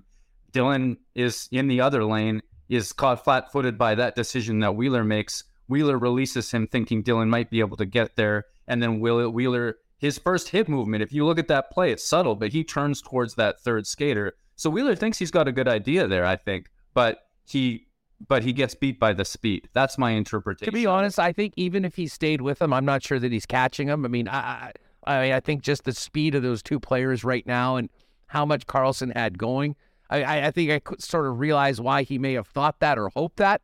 Um, but again, in a, in, in a, game, I mean, you're playing against a very good hockey club. They're going to get a few chances, and that wasn't maybe as managed as well. But uh, but the response afterwards, I think, was exactly what you'd want to see. Oh, for sure. Yeah. I mean, he gets beat, and he's not going to catch William Karlsson. There might even be a little element of, hey, I know I'm not going to catch him. Okay, I'm going to take the next best threat sort of situation to that. I'm not sure. I haven't talked to Wheeler specifically about that play.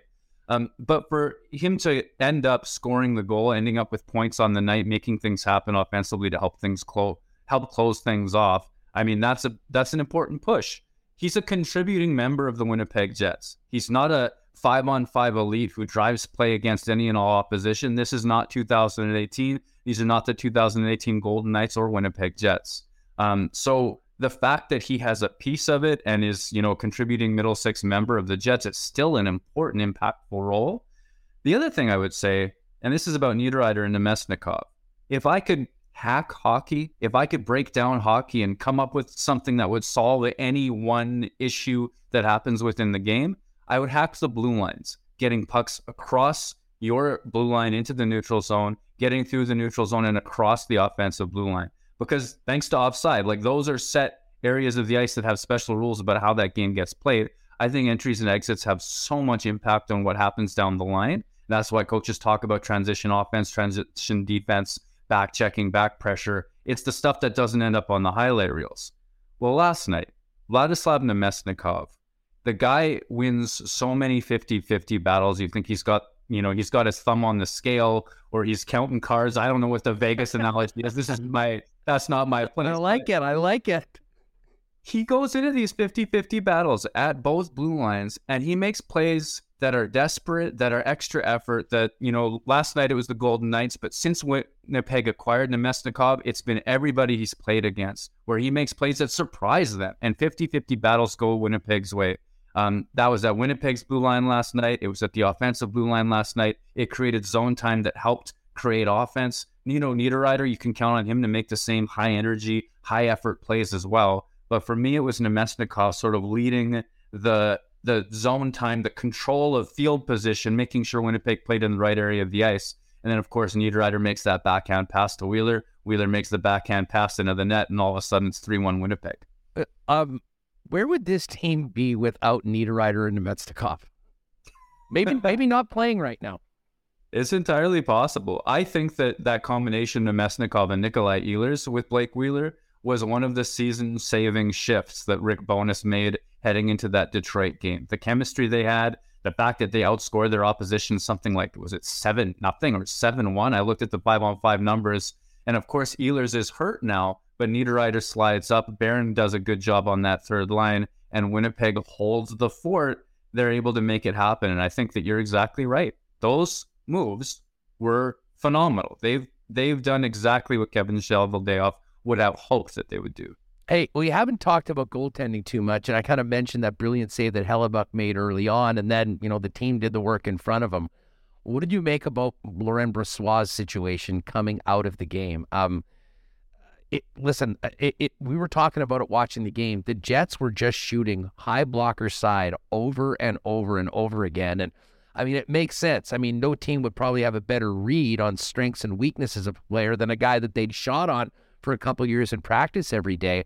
Um, but I mean, the, the, huge question mark in goal all season long for Vegas is, uh, to be honest, it makes their season performance winning the West, I think, that much more important. But what did you make of um, LB and might we see another goaltender even as early as game two, or do you think they stick with him at least until we get to Winnipeg?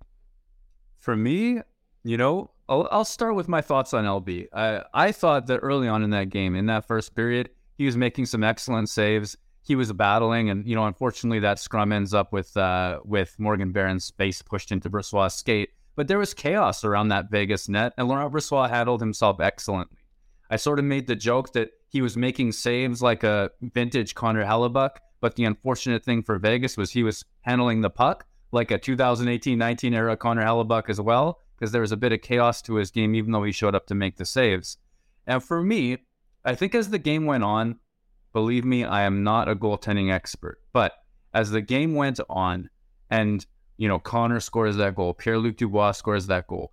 By the third period, when Winnipeg was making passes across the seam and Brossoit was going post to post to cover, he was pushing himself so far outside of the Vegas Golden Knights crease. I thought he lost some of that pinpoint control that he had early and maybe there's some goaltending, you know, 3000 level course that explains exactly why Brossoit was doing what he was doing. For me, my read was this was a guy that, you know, um, was put through it by a Winnipeg Jets offense that, you know, scored four on him and, you know, went into an empty net. And by the third period, he had not been on his game as much as he had been earlier on. That's just my perception. Now, if you're Vegas, what do you do with that? If if he is genuinely not feeling confident or Winnipeg seems to have the book on him, do you go to Jonathan Quick, who you brought in specifically to give yourselves um, that sort of playoff cushion, a veteran netminder who's been there? Or do you go with Brossoit, who, if you look at the sample size in a whole, including last night, but also the, I think it's 11 games he played for Vegas down the stretch, was phenomenal. Do you go back to your guy? And for me, I'm usually of the case in a playoff series, give them two games to to find it because after one, if you just show them you don't believe in them, well, then Jonathan Quick's better. He has to take you the rest of the way because I think you've just told him that you don't believe in him. Uh, Ates of the Athletic with us in Vegas. Hey, before we go, and I, I I'm obviously you were in the Jets room afterwards, and you know really focusing on the Winnipeg Jets, but uh, just wondering if you caught anything, any reaction from Vegas because uh, I think that they were very confident going into this series. They should be with the season that they've had. Um, but they really got punched in the mouth. And as the game went on, they did not have a lot of answers. I'm not sure whether you even heard it yourself or talking with some of the other media available uh, media members covering the Knights. But um, what uh, what came out of the Vegas room afterwards, and uh, how do we expect this team to handle what happened in game number one? Yeah, I, you know what? I read Jesse Granger wrote a tremendous piece at The Athletic, which was four adjustments that Vegas needs to make. And, you know, one of the reasons he gets to do that is because Bruce Cassidy is forthcoming. If you say what didn't go well, he'll tell you. At least that's the perception I have from talking to Jesse, who does a great job of the Golden Knights for The Athletic. And, you know, one of the, the big takeaways from that piece is that Winnipeg controlled the neutral zone battle. That was Vegas's bread and butter during their success you know, um, Bruce Cassidy talks about having a goaltending friendly system. Part of that is Vegas's forecheck. Part of that is how well they've clogged up the middle of the ice in the neutral zone. Part of that is the defense they play in their own zone.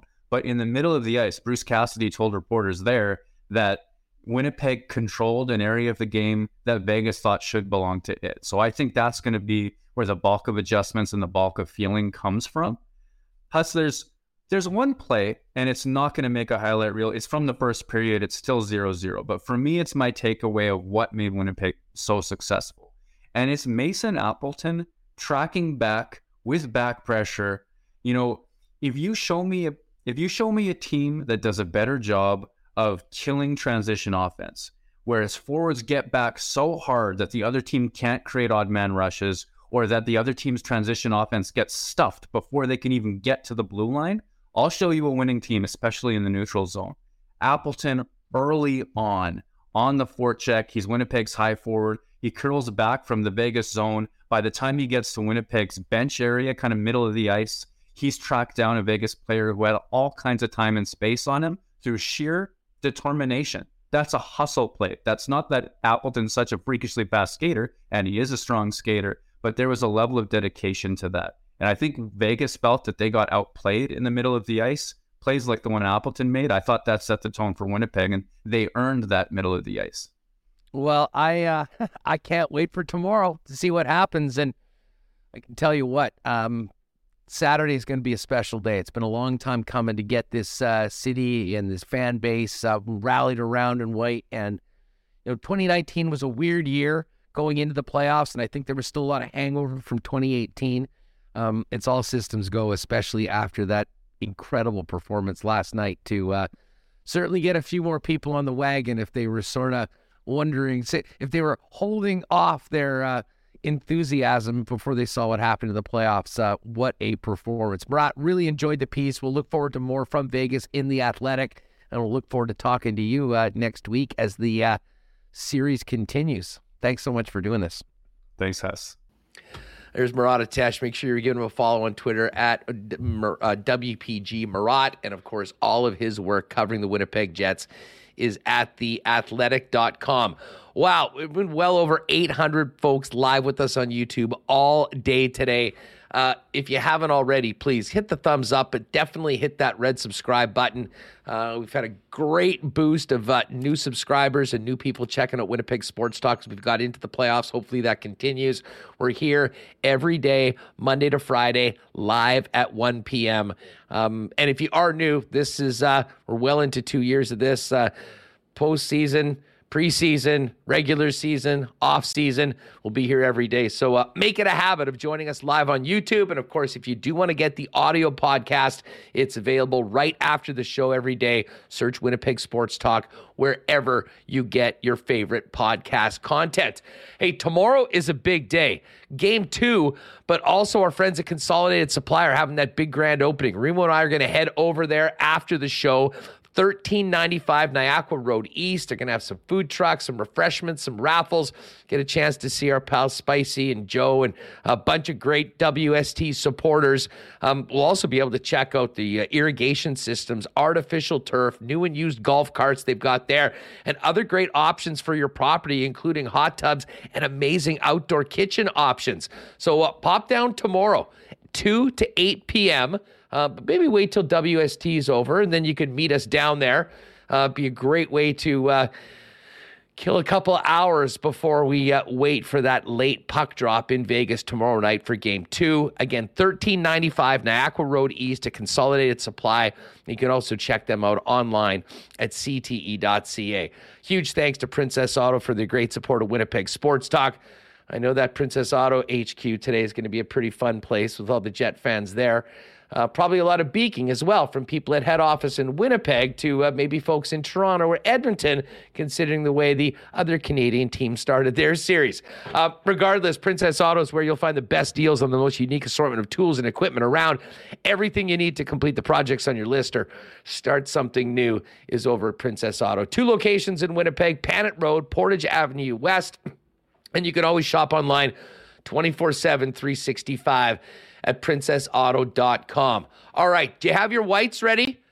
Because if you don't, you need to get down and see the fellas at Royal Sports to get ready for Saturday afternoon, whether you're in the building at a whiteout party or gathering around the city watching the team in the first home playoff game in far too long. Uh, they're Manitoba's number one sports superstore. They've got regular white road jerseys, they've got the white heritage jerseys, and the white retro reverse jerseys as well. Tons more whiteout gear. It's all there. One stop is all you need to make it. Royal Sports, 750 Pembina Highway.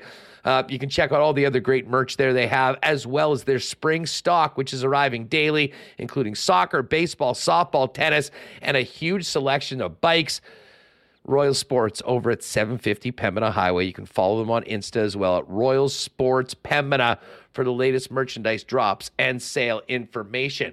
And hey, gang, uh, home of the whiteout on the road is Boston Pizza. The BPs were rocking last night. I expect no different tomorrow. Um, they've got a great new playoff menu as well, including the playoff trio with the Thai chicken bites, cactus cuts, and the cheesy Brandera bread.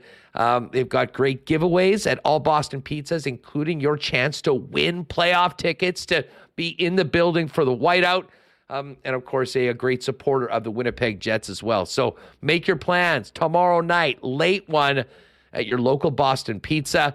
And uh, if you're not lucky enough to be a part of the whiteout and going to the game, um, Saturday 3 p.m. next Monday 8:30 p.m.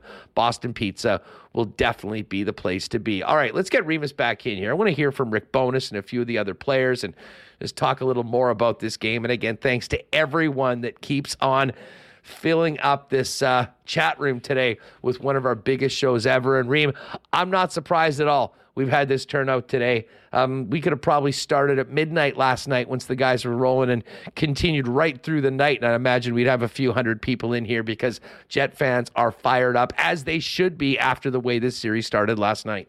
Yeah, it's kind of been a slow build uh, for us here since the trade deadline. Um, you know, they had that streak where they were not playing well and people are getting fired up. Then they have the homestand, they start playing well, and you have the race for the playoff spot. Now we're in the playoffs. They win the first game. And yeah, the game ends at like 11. Like, how can you go right to bed after that? People want to consume the post game shows with the Jets YouTube, Illegal Curve YouTube, Kenny and Rennie uh, YouTube. Uh, I put out the Arbonne post game video, you know, a nice 20 minute uh, discussion I had uh, with Skylar Peters of CGOB. So check that out on our channel. So there is so much to discuss, and it's all positive. So uh, when the Jets win, people do uh, do get fired up. We got over 800 for most of the show. People, a lot of questions.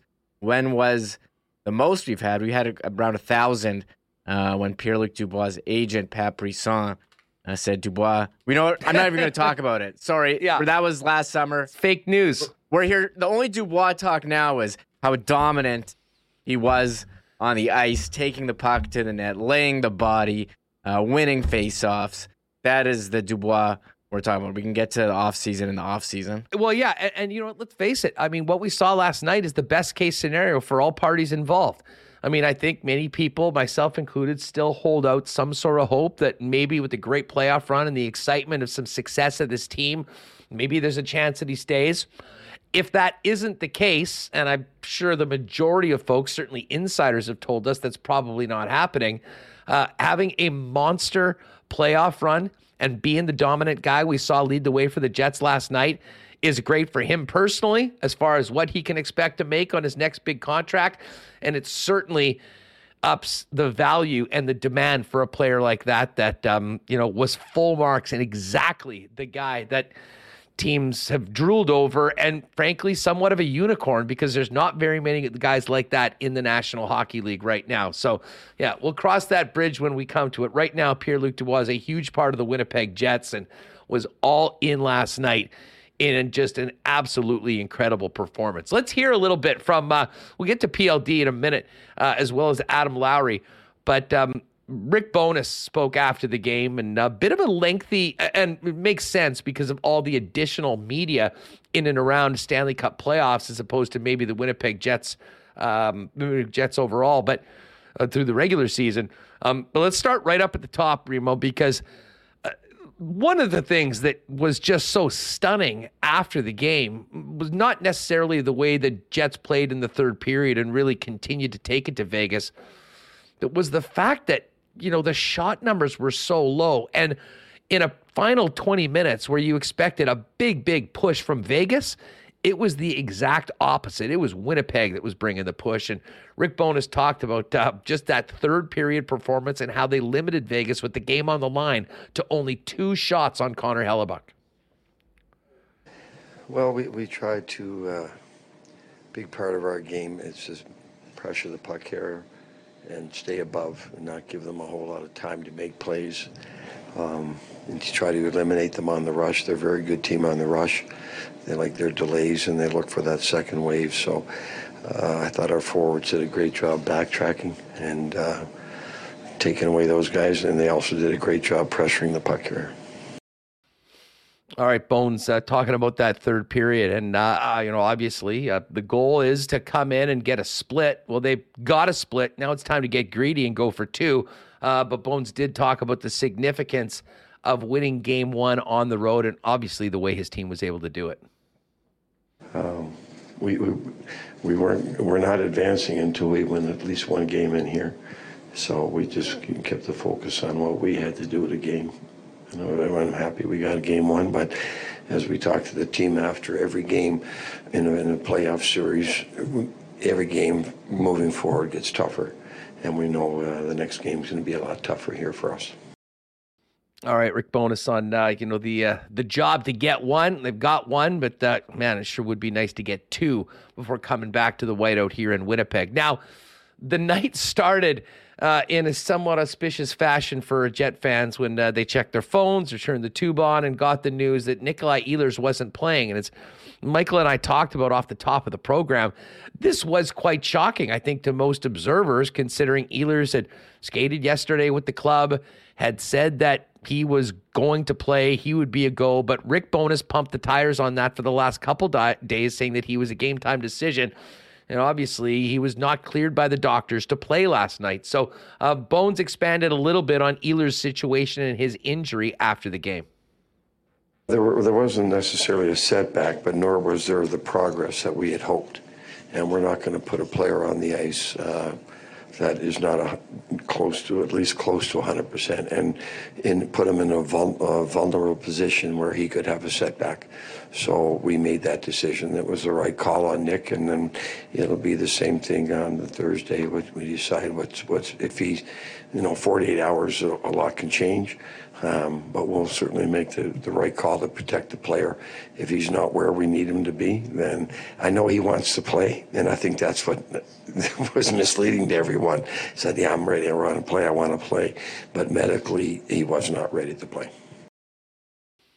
All right, so there's uh there's bones on uh, Nikolai Ehlers, and uh, I guess Remo, that's going to be a big, big question going into tomorrow night's game.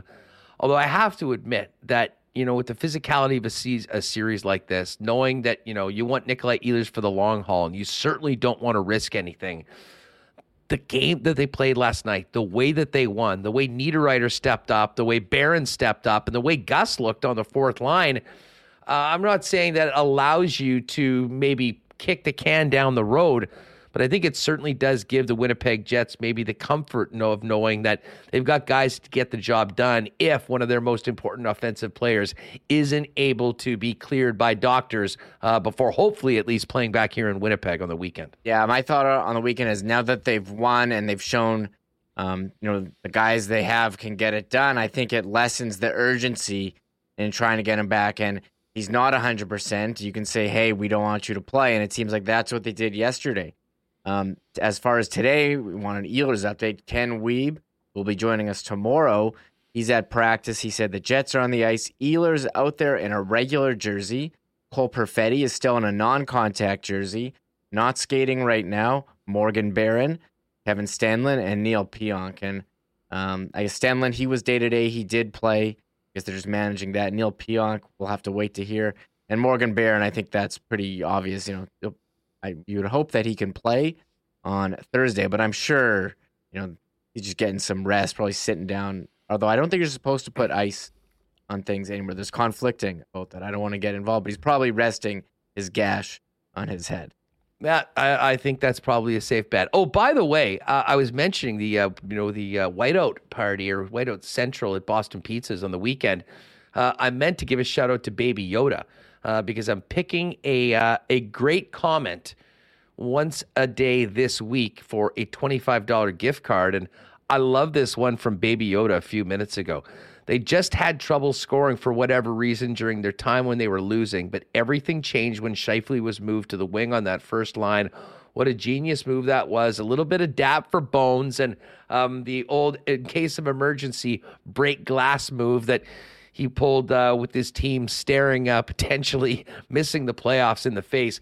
Baby Yoda, nice work. Send us an email at winnipegsportstalk at gmail.com and let me know what uh, local Boston Pizza is closest to you, along with your email, and uh, we'll get you set up to uh, pick up that $25 gift card at the closest BP in and around you. Um, all right, Rima, you know, let's go to number six uh, because the Jets did not have any success against Vegas this season. And what's interesting about that is all the games were earlier in the year when the Jets, certainly by record, were playing their best hockey. Um, obviously, Big Save Dave was in for two of those, but they hadn't beaten the Vegas Golden Knights.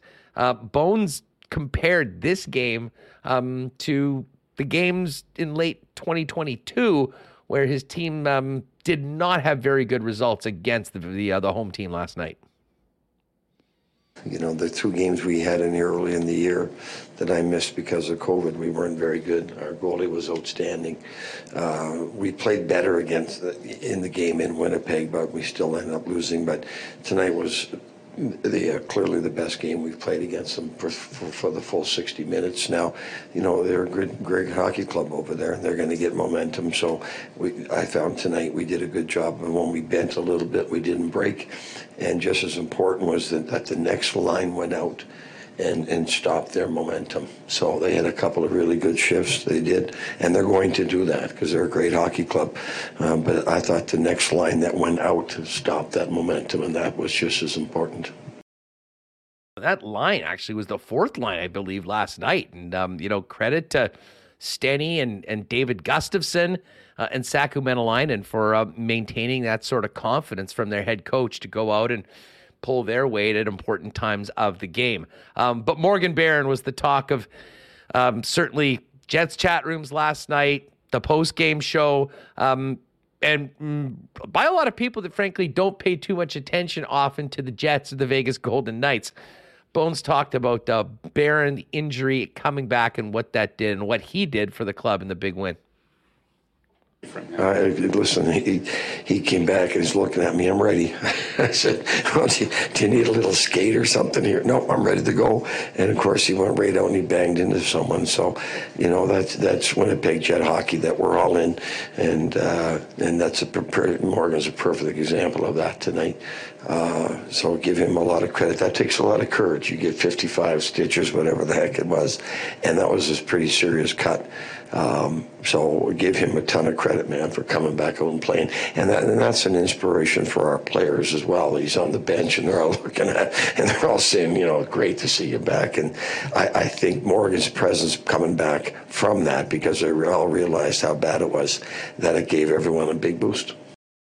There's the winning coach last night, Rick Bowness of the Winnipeg Jets, on a number of topics, finishing up with Morgan Barron and the effect he had on the game. Uh, just coming back to the bench and how inspirational that was for his team.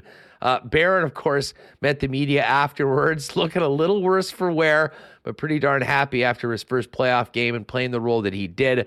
Uh, Barron talked about how he was feeling after the game. How's it feeling right now? It's actually not bad. It uh, they did a great job stitching me up, and obviously it missed my eye. So um, I was glad it didn't get me in a really bad spot, but they did a great job fixing me up.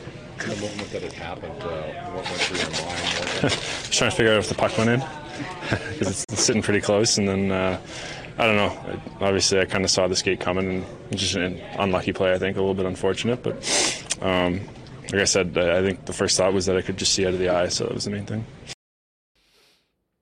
Yeah, yeah, good seeing out of the eye. That's definitely a positive. And uh, um, listen, it was uh, it, it, was potentially a horrifying incident. Um, but luckily for Morgan Barron, for everyone, uh, was not worse. Um, and then the effect that he had uh, coming back to the bench, and as Murat very accurately laid out, um, you know, a big, big role in a lot of things in the second half of that hockey game after he came back. Uh, but Barron, we'll just continue with 10 and 11, Reem. Uh, Barron talked about uh, if he thought that, you know, his getting hurt and returning sort of sparked his teammates. I don't know. Maybe I didn't get to watch. I didn't get to watch much of the end of the first or the start of the second, but um, you know it was nice going back to the bench and being up two nothing because it was 0-0 when I left. So um, I was just kind of had my eyes closed, getting stitched up, and listening to the guys hoot and holler whenever we scored. So it was good. Yeah, and, and one more from Barron on uh, the uh, the injury situation. He was asked if uh, he had any doubt whether he would be uh, back in the game.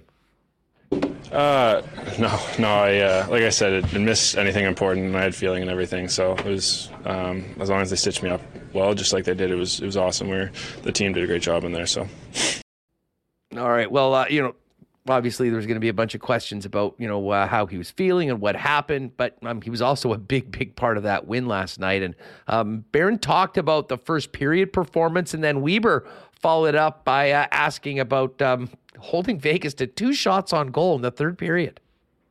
Yeah, I thought it was a good first. Like we, we had some chances. I know the puck sat in the goal line a few times there, so um, I thought it was a good game for us. We played a complete 60, and um, you know I've been saying it for a while. I feel like we're peaking at the right time, so it was a good uh, good 60 minutes. Did you see in the third period? Two shots. We held how many? two shots. Oh, I didn't know. Um, yeah, like I think that was kind of our game plan. Just keep putting pucks low and um, you know make them beat us, make them go 200 feet if they're going to do it. And um, got a big kill there, so the guys did a great job. Yeah, not looking at the shot clock or the stats sheet afterwards, just celebrating a huge win on the road to uh, draw first blood in this best of seven playoff series. Uh, one more from Barron, and he was asked by John Lu about being part of playoff history. Morgan, you get the sense that uh, this is going to go down in the annals of hockey playoff lore? I, I don't. I don't know. I haven't thought that far yet. I don't, I, haven't, I don't really think so, but maybe. Yeah. When's the last time that you wore a cage or any of the setup that you wore tonight? Uh, I wore it in college, so four years ago maybe. So it wasn't too much of an adjustment short flashback. Any, uh, I mean, you were on the PK, anything like that. Did it ever cross your mind while you were on the ice that uh, you got to protect yourself somehow? No, no. Like I said, with the cage on, it's pretty hard for anything to happen. So um, you get hopped up on adrenaline. I was obviously really excited for my first playoff game, and um, just kind of went from there. What a warrior, man. Morgan Barron. And uh, listen, if you're listening on the podcast, I'm sure you can go back and check the YouTube. But Reem, that is a gnarly, gnarly gash aftermath. And this, of course, was after he'd been sewn up to the tune of 75 stitches. Yeah. Um, that thing is big.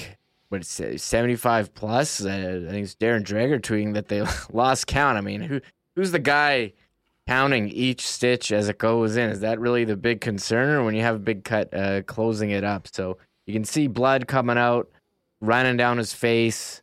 Murat uh, sent us a picture of the helmet he took. It's got blood on the strap on the helmet. I mean, even saw blood on Laurent Brossoit's skate. I'm sure this thing is like purple and all gross today. Uh, I don't know if they're gonna have to like shoot it up with painkillers. He doesn't feel it uh, for tomorrow, but we'll have to wait and see what Bone says after today's practice, which is taking place right now. And can we be reporting that Morgan Barron not on the ice? I can't say I'm too surprised after Yeah. that. Give give the guy a day off. Let him uh, let him rest and recuperate and get ready for game two. Um, Pierre Luc Dubois was a monster last night. We spent a lot of time talking about just how dominant he was. Um, Dubois talked after the game about uh, setting the tone in the first game of the playoff series. Yeah, um, well, in the first, um, you know, we knew being in their building, the, they'd have the fans on their side. We thought we played well. We didn't give them much. And then the second, um, kind of the same thing. We got uh, two opportunities, put two in, and just like that, you're you're up to nothing, and they're chasing the game now. All right, so there's PLD. Um, he, uh, obviously, there was a lot of demands for a lot of players, um, but you know the two-man podium with the two centers that completely dominated that game, no doubt about it. Who the guys that were going to get called for the Winnipeg Jets and 80 Dubois and 17 Adam Lowry, and you know as we talked about earlier with Murat, um, it's so easy to focus in on the scoring plays and whatnot, but um, I thought he was bang on mentioning just how important the penalty kill was. And Adam Lowry has been a mainstay of that penalty kill unit, which, as I said, has really been a foundational piece of Jets' success so far this year and absolutely needs to continue to be that way for them to have success in the playoffs. Lowry talked about the win, but also about the role of the penalty killing unit last night. Um, yeah, I think you know, especially that late kill. That's kind of special teams are usually the difference in in tight games, and you know, able to get that lead or get that kill, kind of preserve the three-one lead.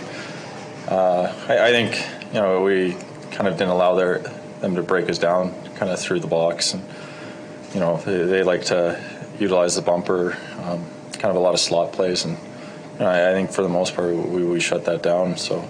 Um, yeah, it was it was huge for us to get all three kills tonight.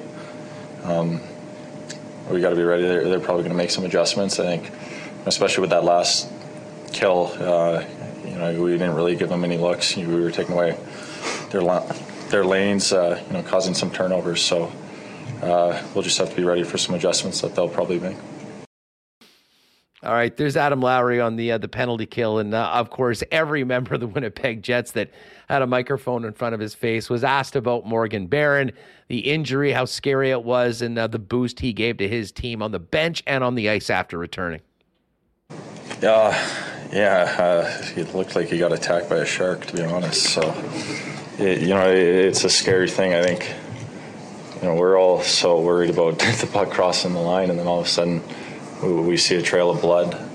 You know, basically from the crease all the way to the bench, and you, you don't know what happened. You know, you you kind of assume a stick, but you know, the seeing the replay and you know hearing about it in the intermission, and you know, kind of hearing the number of stitches that he was getting. You know, I thought they said 15, not 50 plus. So, um, to sit on the table, get stitched up, and you know, miss basically an hour of action, and then come back. I think you know it speaks volumes to his heart, and you know it's tough to come back when you, you sat that long. But you know, he created some great chances for our line. You know, getting that bump with Nicky out, and you know, I thought he had a great game. All right, there's Adam uh, Lowry, and I know there's a lot of people in chat wondering what the heck Pierre Luc Dubois was reading. No, that was not the post game menu. Uh, I'm pretty sure that was the stat sheet from the game that they uh, make available to all of the players, um, you know, in case they're asked a question about it or they want to reference it. Um, let's hear from Blake Wheeler. um, Wheeler had a big, big role in the game last night as well.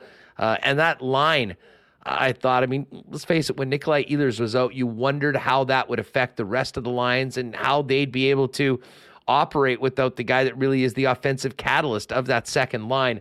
Um, but Wheeler was a big part of it. And he talked about something that we mentioned many times about how the adversity they went through at the end of the season and what they had to do to get into the playoffs. Um, if those must win games at the end of the year help them out tonight, get off to the great start that they had. Yeah, we've kind of been playing, um, you know, must-win games for a little while now, and um, I just think we've, you know, we've been through a lot in the last 12 months. So uh, adversity-wise, like we've kind of um, seen seen a lot, and um, playing important games on the stretch certainly helps. And um, having some success in those games, you know, to earn a playoff spot, I think was uh, definitely a benefit to our team coming into it. All right, so uh, Wheeler on uh, the situation that may have helped the team last night. Um, he also talked about Morgan Barron and uh, just the feeling on the bench and amongst the team when uh, the cage went on and the bear came back. Yeah, I've, I, don't, I don't think anyone doubted he was coming back. I mean, um, he uh, didn't look very pretty, but uh, yeah, you know, he's a college hockey player. He's used to playing with the cage on, so um, it was great first and foremost to you know see that it wasn't you know hurt too badly, and um, so once we knew that, it was um, you know good to see him back on the bench for sure.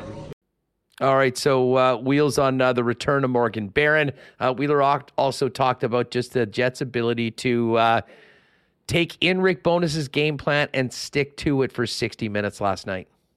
Well, I mean, we yeah we played well. It was uh, um, you know the way we wanted to play, and um, you know we know what to expect for game two in the first period. I mean, this team is you know probably the best team in the league at home uh, in first period. So um, start of the next game is gonna be be huge we were prepared, uh, you know, for a fast start from them. Um, the other times we played in here this year, you know, they they buzzed us really early, and we had a tough time getting our game going. So um, we just wanted to try to assert ourselves and be aggressive early on, and um, you know, we got through that first period, uh, you know, feeling good about our game. All right, just a couple more from uh, the former captain. Uh, Wheeler also talked about, uh, you know, in the game, and as Murat mentioned this, I mean, winning those neutral zone battles and you know, pre- preventing Vegas from breaking out of their zone with uh, with any speed and frankly very little effectiveness. Well, they, have a really you know fast team, you know, and um, you know the strength of our team is. Uh, you know, we have four lines who can play heavy in the offensive zone, and um, where we, you know, when, when, we want to play that game and, and, get pucks in and forecheck hard um, and get all four lines involved, uh, yeah, we can um, sort of control the dictate the, the, flow of the game, and I think we were committed to that all game tonight. All right, there's Blake Wheeler. And one more from Wheeler. Cannot forget about the backbone of the hockey club, Connor Hellebuyck, who was uh, sort of lonely in the third period, but made a couple big, big saves early on in the game uh, when the game was 0 0. Here's uh, Wheels on Helly. Harry made some big saves too, uh, especially early on. You know, they had a couple looks, uh, you know, on the on their uh, on, on, our penalty kill, um, made some big stops. So um, wasn't the shot volume he's used to seeing, but um, when he when we needed him, he made some huge saves. All right, so there is Blake Wheeler, and um, Reem, it, it is sort of funny. I don't think I could have possibly imagined a show today with so much fun and excitement talking about a win the way the Winnipeg Jets won the game. And I don't want to say Hellebuyck is an afterthought because, as Wheeler just mentioned, he was a big part, especially of that first period. But um, hard to imagine a better all around performance of the Winnipeg Jets and one that they, you know, have a convincing win on the road against the number one seed in the West. And Connor Hellebuyck wasn't probably even considered for one of the stars of the game. Yeah, uh, you know, we were saying their best players need to be their best players. I mean, Hellebuyck very good when called upon, but it was uh, Pierre Luc Dubois and Adam Lowry who were the guys stepping up for them. Uh, Kyle Connor as well. So, you know, I think there's going to be a game where Hellebuyck has to stand on his head. Like, I don't think the Jets are going to hold them to 17 shots every game like you'd like them to, but Vegas is a good team. Uh, they're going to have a response, even though if they didn't in the third period, they'll regroup and see.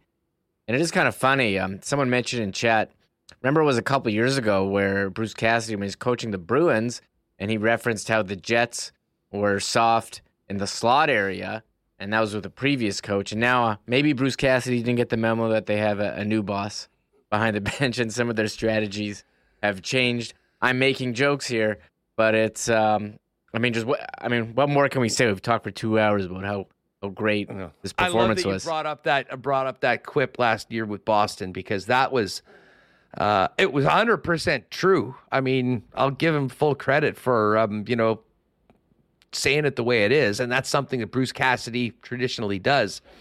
Um, but it was a very different story for this Winnipeg Jets team last night than maybe what he remembered from last year and probably early on in the season as well. Um, listen, we do have to I quickly want to get to these other series with you, Reem. Um, just before we do that, though, you ready for the weekend? Get those little brown jugs um, locked and loaded for Thursday night, for Saturday, for Monday. I got to tell you, a victory generic lager last night tasted pretty damn good. Generic lager is the new beer at Little Brown Jug. It's just launched. Your basic lager, just better. Impressively standard in the best way, light and clean to taste with a mellow flavor and crisp finish.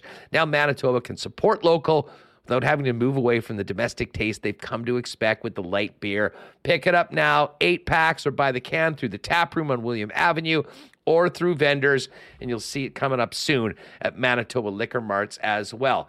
Um, not a lot of golf talk right now here, at least in Winnipeg, um, but certainly elsewhere. Hopefully, this damn snow kind of comes and goes quite quickly. All I know is that very soon we'll be enjoying the spring and summer out at Breezy Bend, one of Manitoba's top private clubs with a championship course, top notch practice facilities and the best 19th hole around in their beautiful course side patio. Great men's, ladies, and junior programs, and an awesome social scene. Breezy's the perfect long term golfing home for you and your family. Find out more at breezybend.ca or give our pal Corey Johnson a call for more information about becoming a member. And when we do get to summer, I'm counting down the days to getting out to Aikens Lake, a paradise in Manitoba, where you can be on the water in just a couple hours from the city of Winnipeg after a short flight.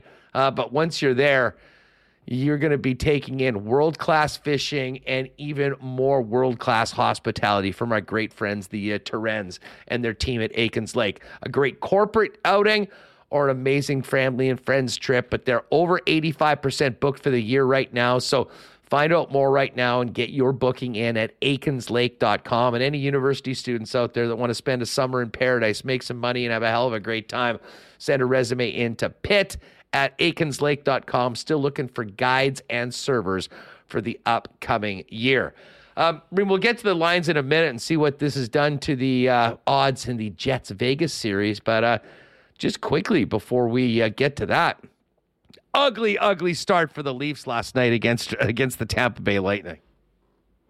Yeah, I mean, honestly, I didn't see too much of that game. I was mentally preparing myself for a late night by taking a nap after dinner. However, I did have an eye on it, and um, I mean, shocking. Um, you know, Leafs losing again, or is it really shocking, Hustler? Is it should have been what we expected? Well, we thought. I this mean, was last be- year they came out and blew the doors off Tampa in Game One. I think it was like five nothing or six nothing in that first game, and we know how it ended up. I mean, this is a long series; these teams know each other well. But it was a real buzzkill, I think, for people in the GTA. However, I think that the previous playoff horrors and disappointments have built and built up. That this has really felt that this was the year that I mean they have to find a way to get it done, and uh, that was not the way to start the series. Certainly from Sheldon Keefe, Michael Bunting, I imagine. Will be uh, getting a spot in the press box after a phone hearing from NHL player safety. Still waiting on that but it was a costly loss for uh, for Tampa in that you know the cheap shot on Cernak knocked him out of the game. Mikey Eyssimont was knocked out of the game at one point, and Victor Hedman um, obviously not healthy right now. So uh, the series far from done. But what a start for Tampa, who. I don't know. I think a lot of people had sort of written off this year quite foolishly when you consider that this team has been the standard in playoff hockey for a number of years right now in the NHL. Yeah, Michael Bunting, he's having a hearing today for an illegal check to the head slash interference on Erik Cernak. I wonder what he's going to get because the tweet below is the tweet that says Hartman has been suspended what for one game for interference on Nikolai Ehlers.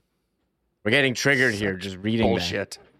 So we'll see. We'll see what they do. There's one thing about player safety is you have no idea uh, what's going to happen. And yeah, I'm there was a lot of comments today in the chat house. People saying, "Where's uh what what did I call it?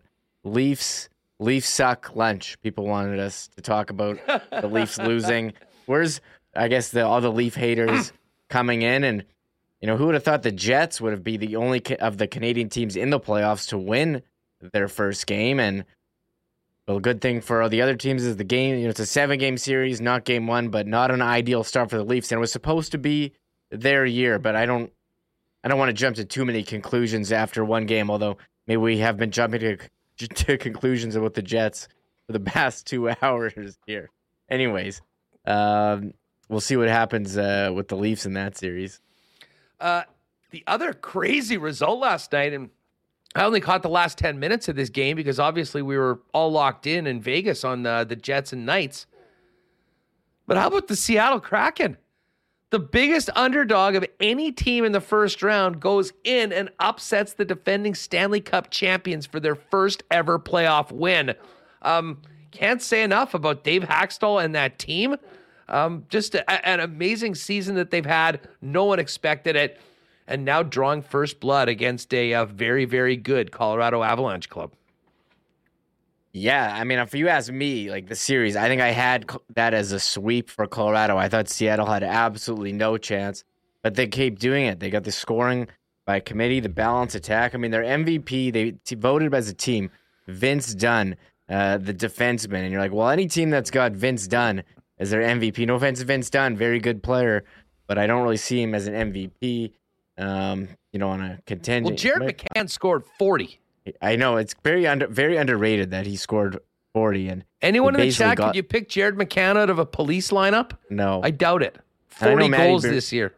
And Matty Beniers had a good season, but I don't know. Like I look at this team and like they don't have they don't have any superstars on it, but they just have a bunch of guys that work hard. And uh, Dave Hakstol's done a nice job. But so look, it was the no the first home game for Seattle is on Saturday. Saturday night. I figure it's gonna be rocking there. So nice to see them having success after like can I say disappointing by missing the playoffs in their first ever season? Like Vegas just set the bar so high by making it to the cup final.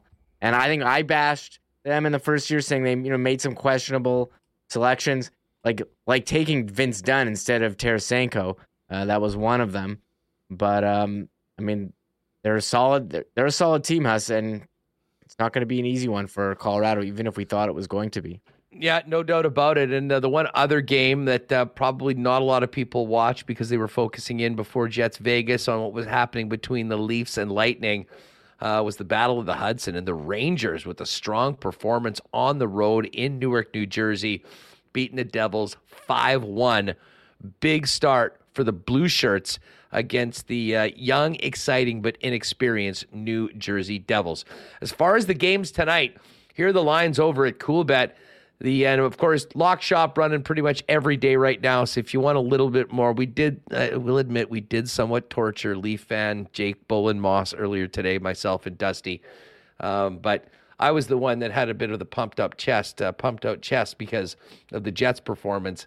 Edmonton, Toronto, not so much after game one. However, tonight, game two, Islanders, Hurricanes. Islanders plus 140, Canes minus 165. Bruins a big favorite, minus 208 at home against the Panthers. Panthers paying plus 174 on the money line.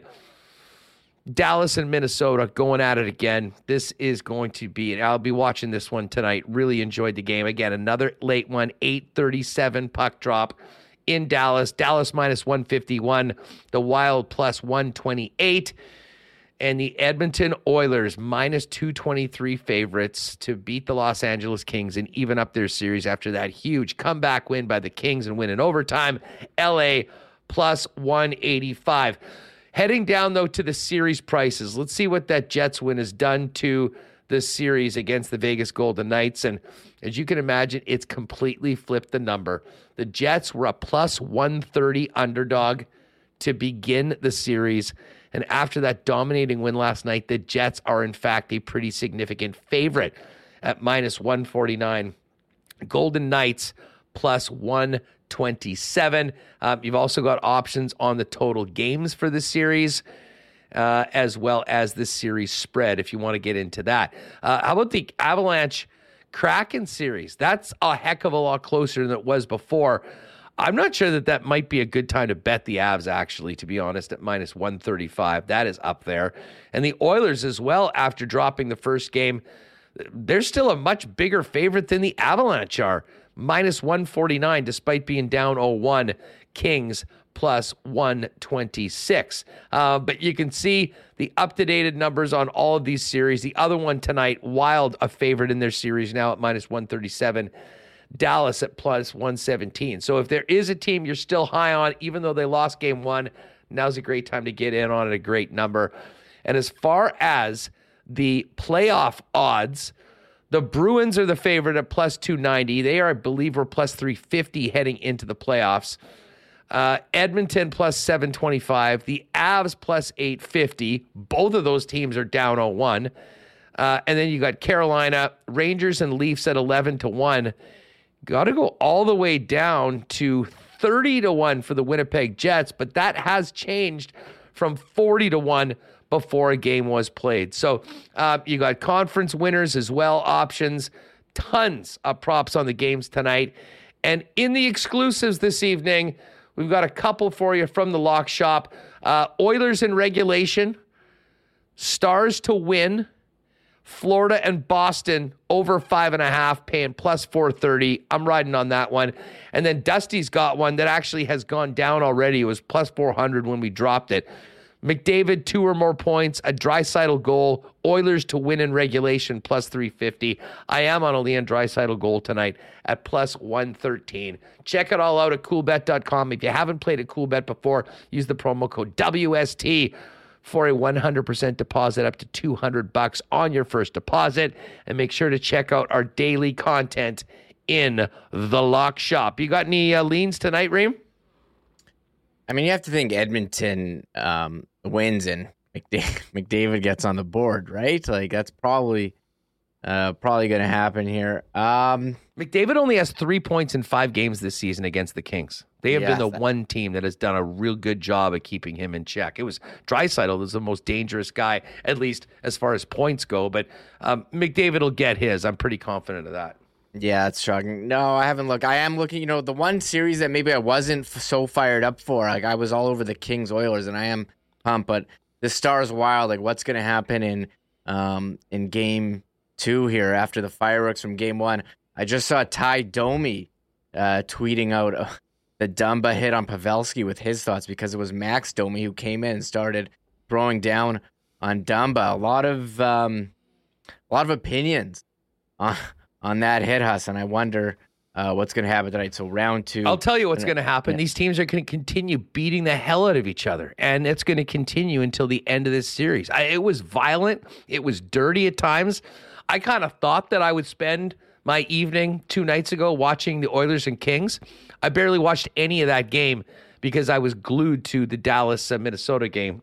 Did also have a wager on that game, and it was in overtime, so it was pretty darn exciting. But um, we'll see whether we get some OT tonight.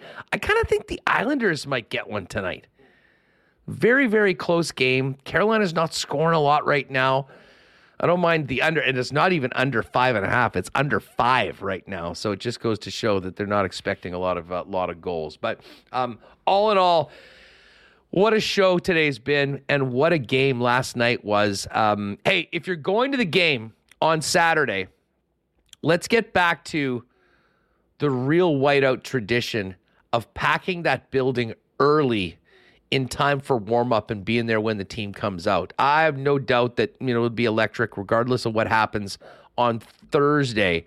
Um, but one thing that didn't really happen in 2019, and I think that again, I don't want to get back to spending too much time talking about that season, but the way the second half went there was a lot of there was a lot of bad vibes around the team. And, and i think the fan base was almost felt a little entitled that well we just been to the conference finals. Let me know when we're there and we'll continue. I mean this isn't a video game. You don't die and then just resume where you last played your game.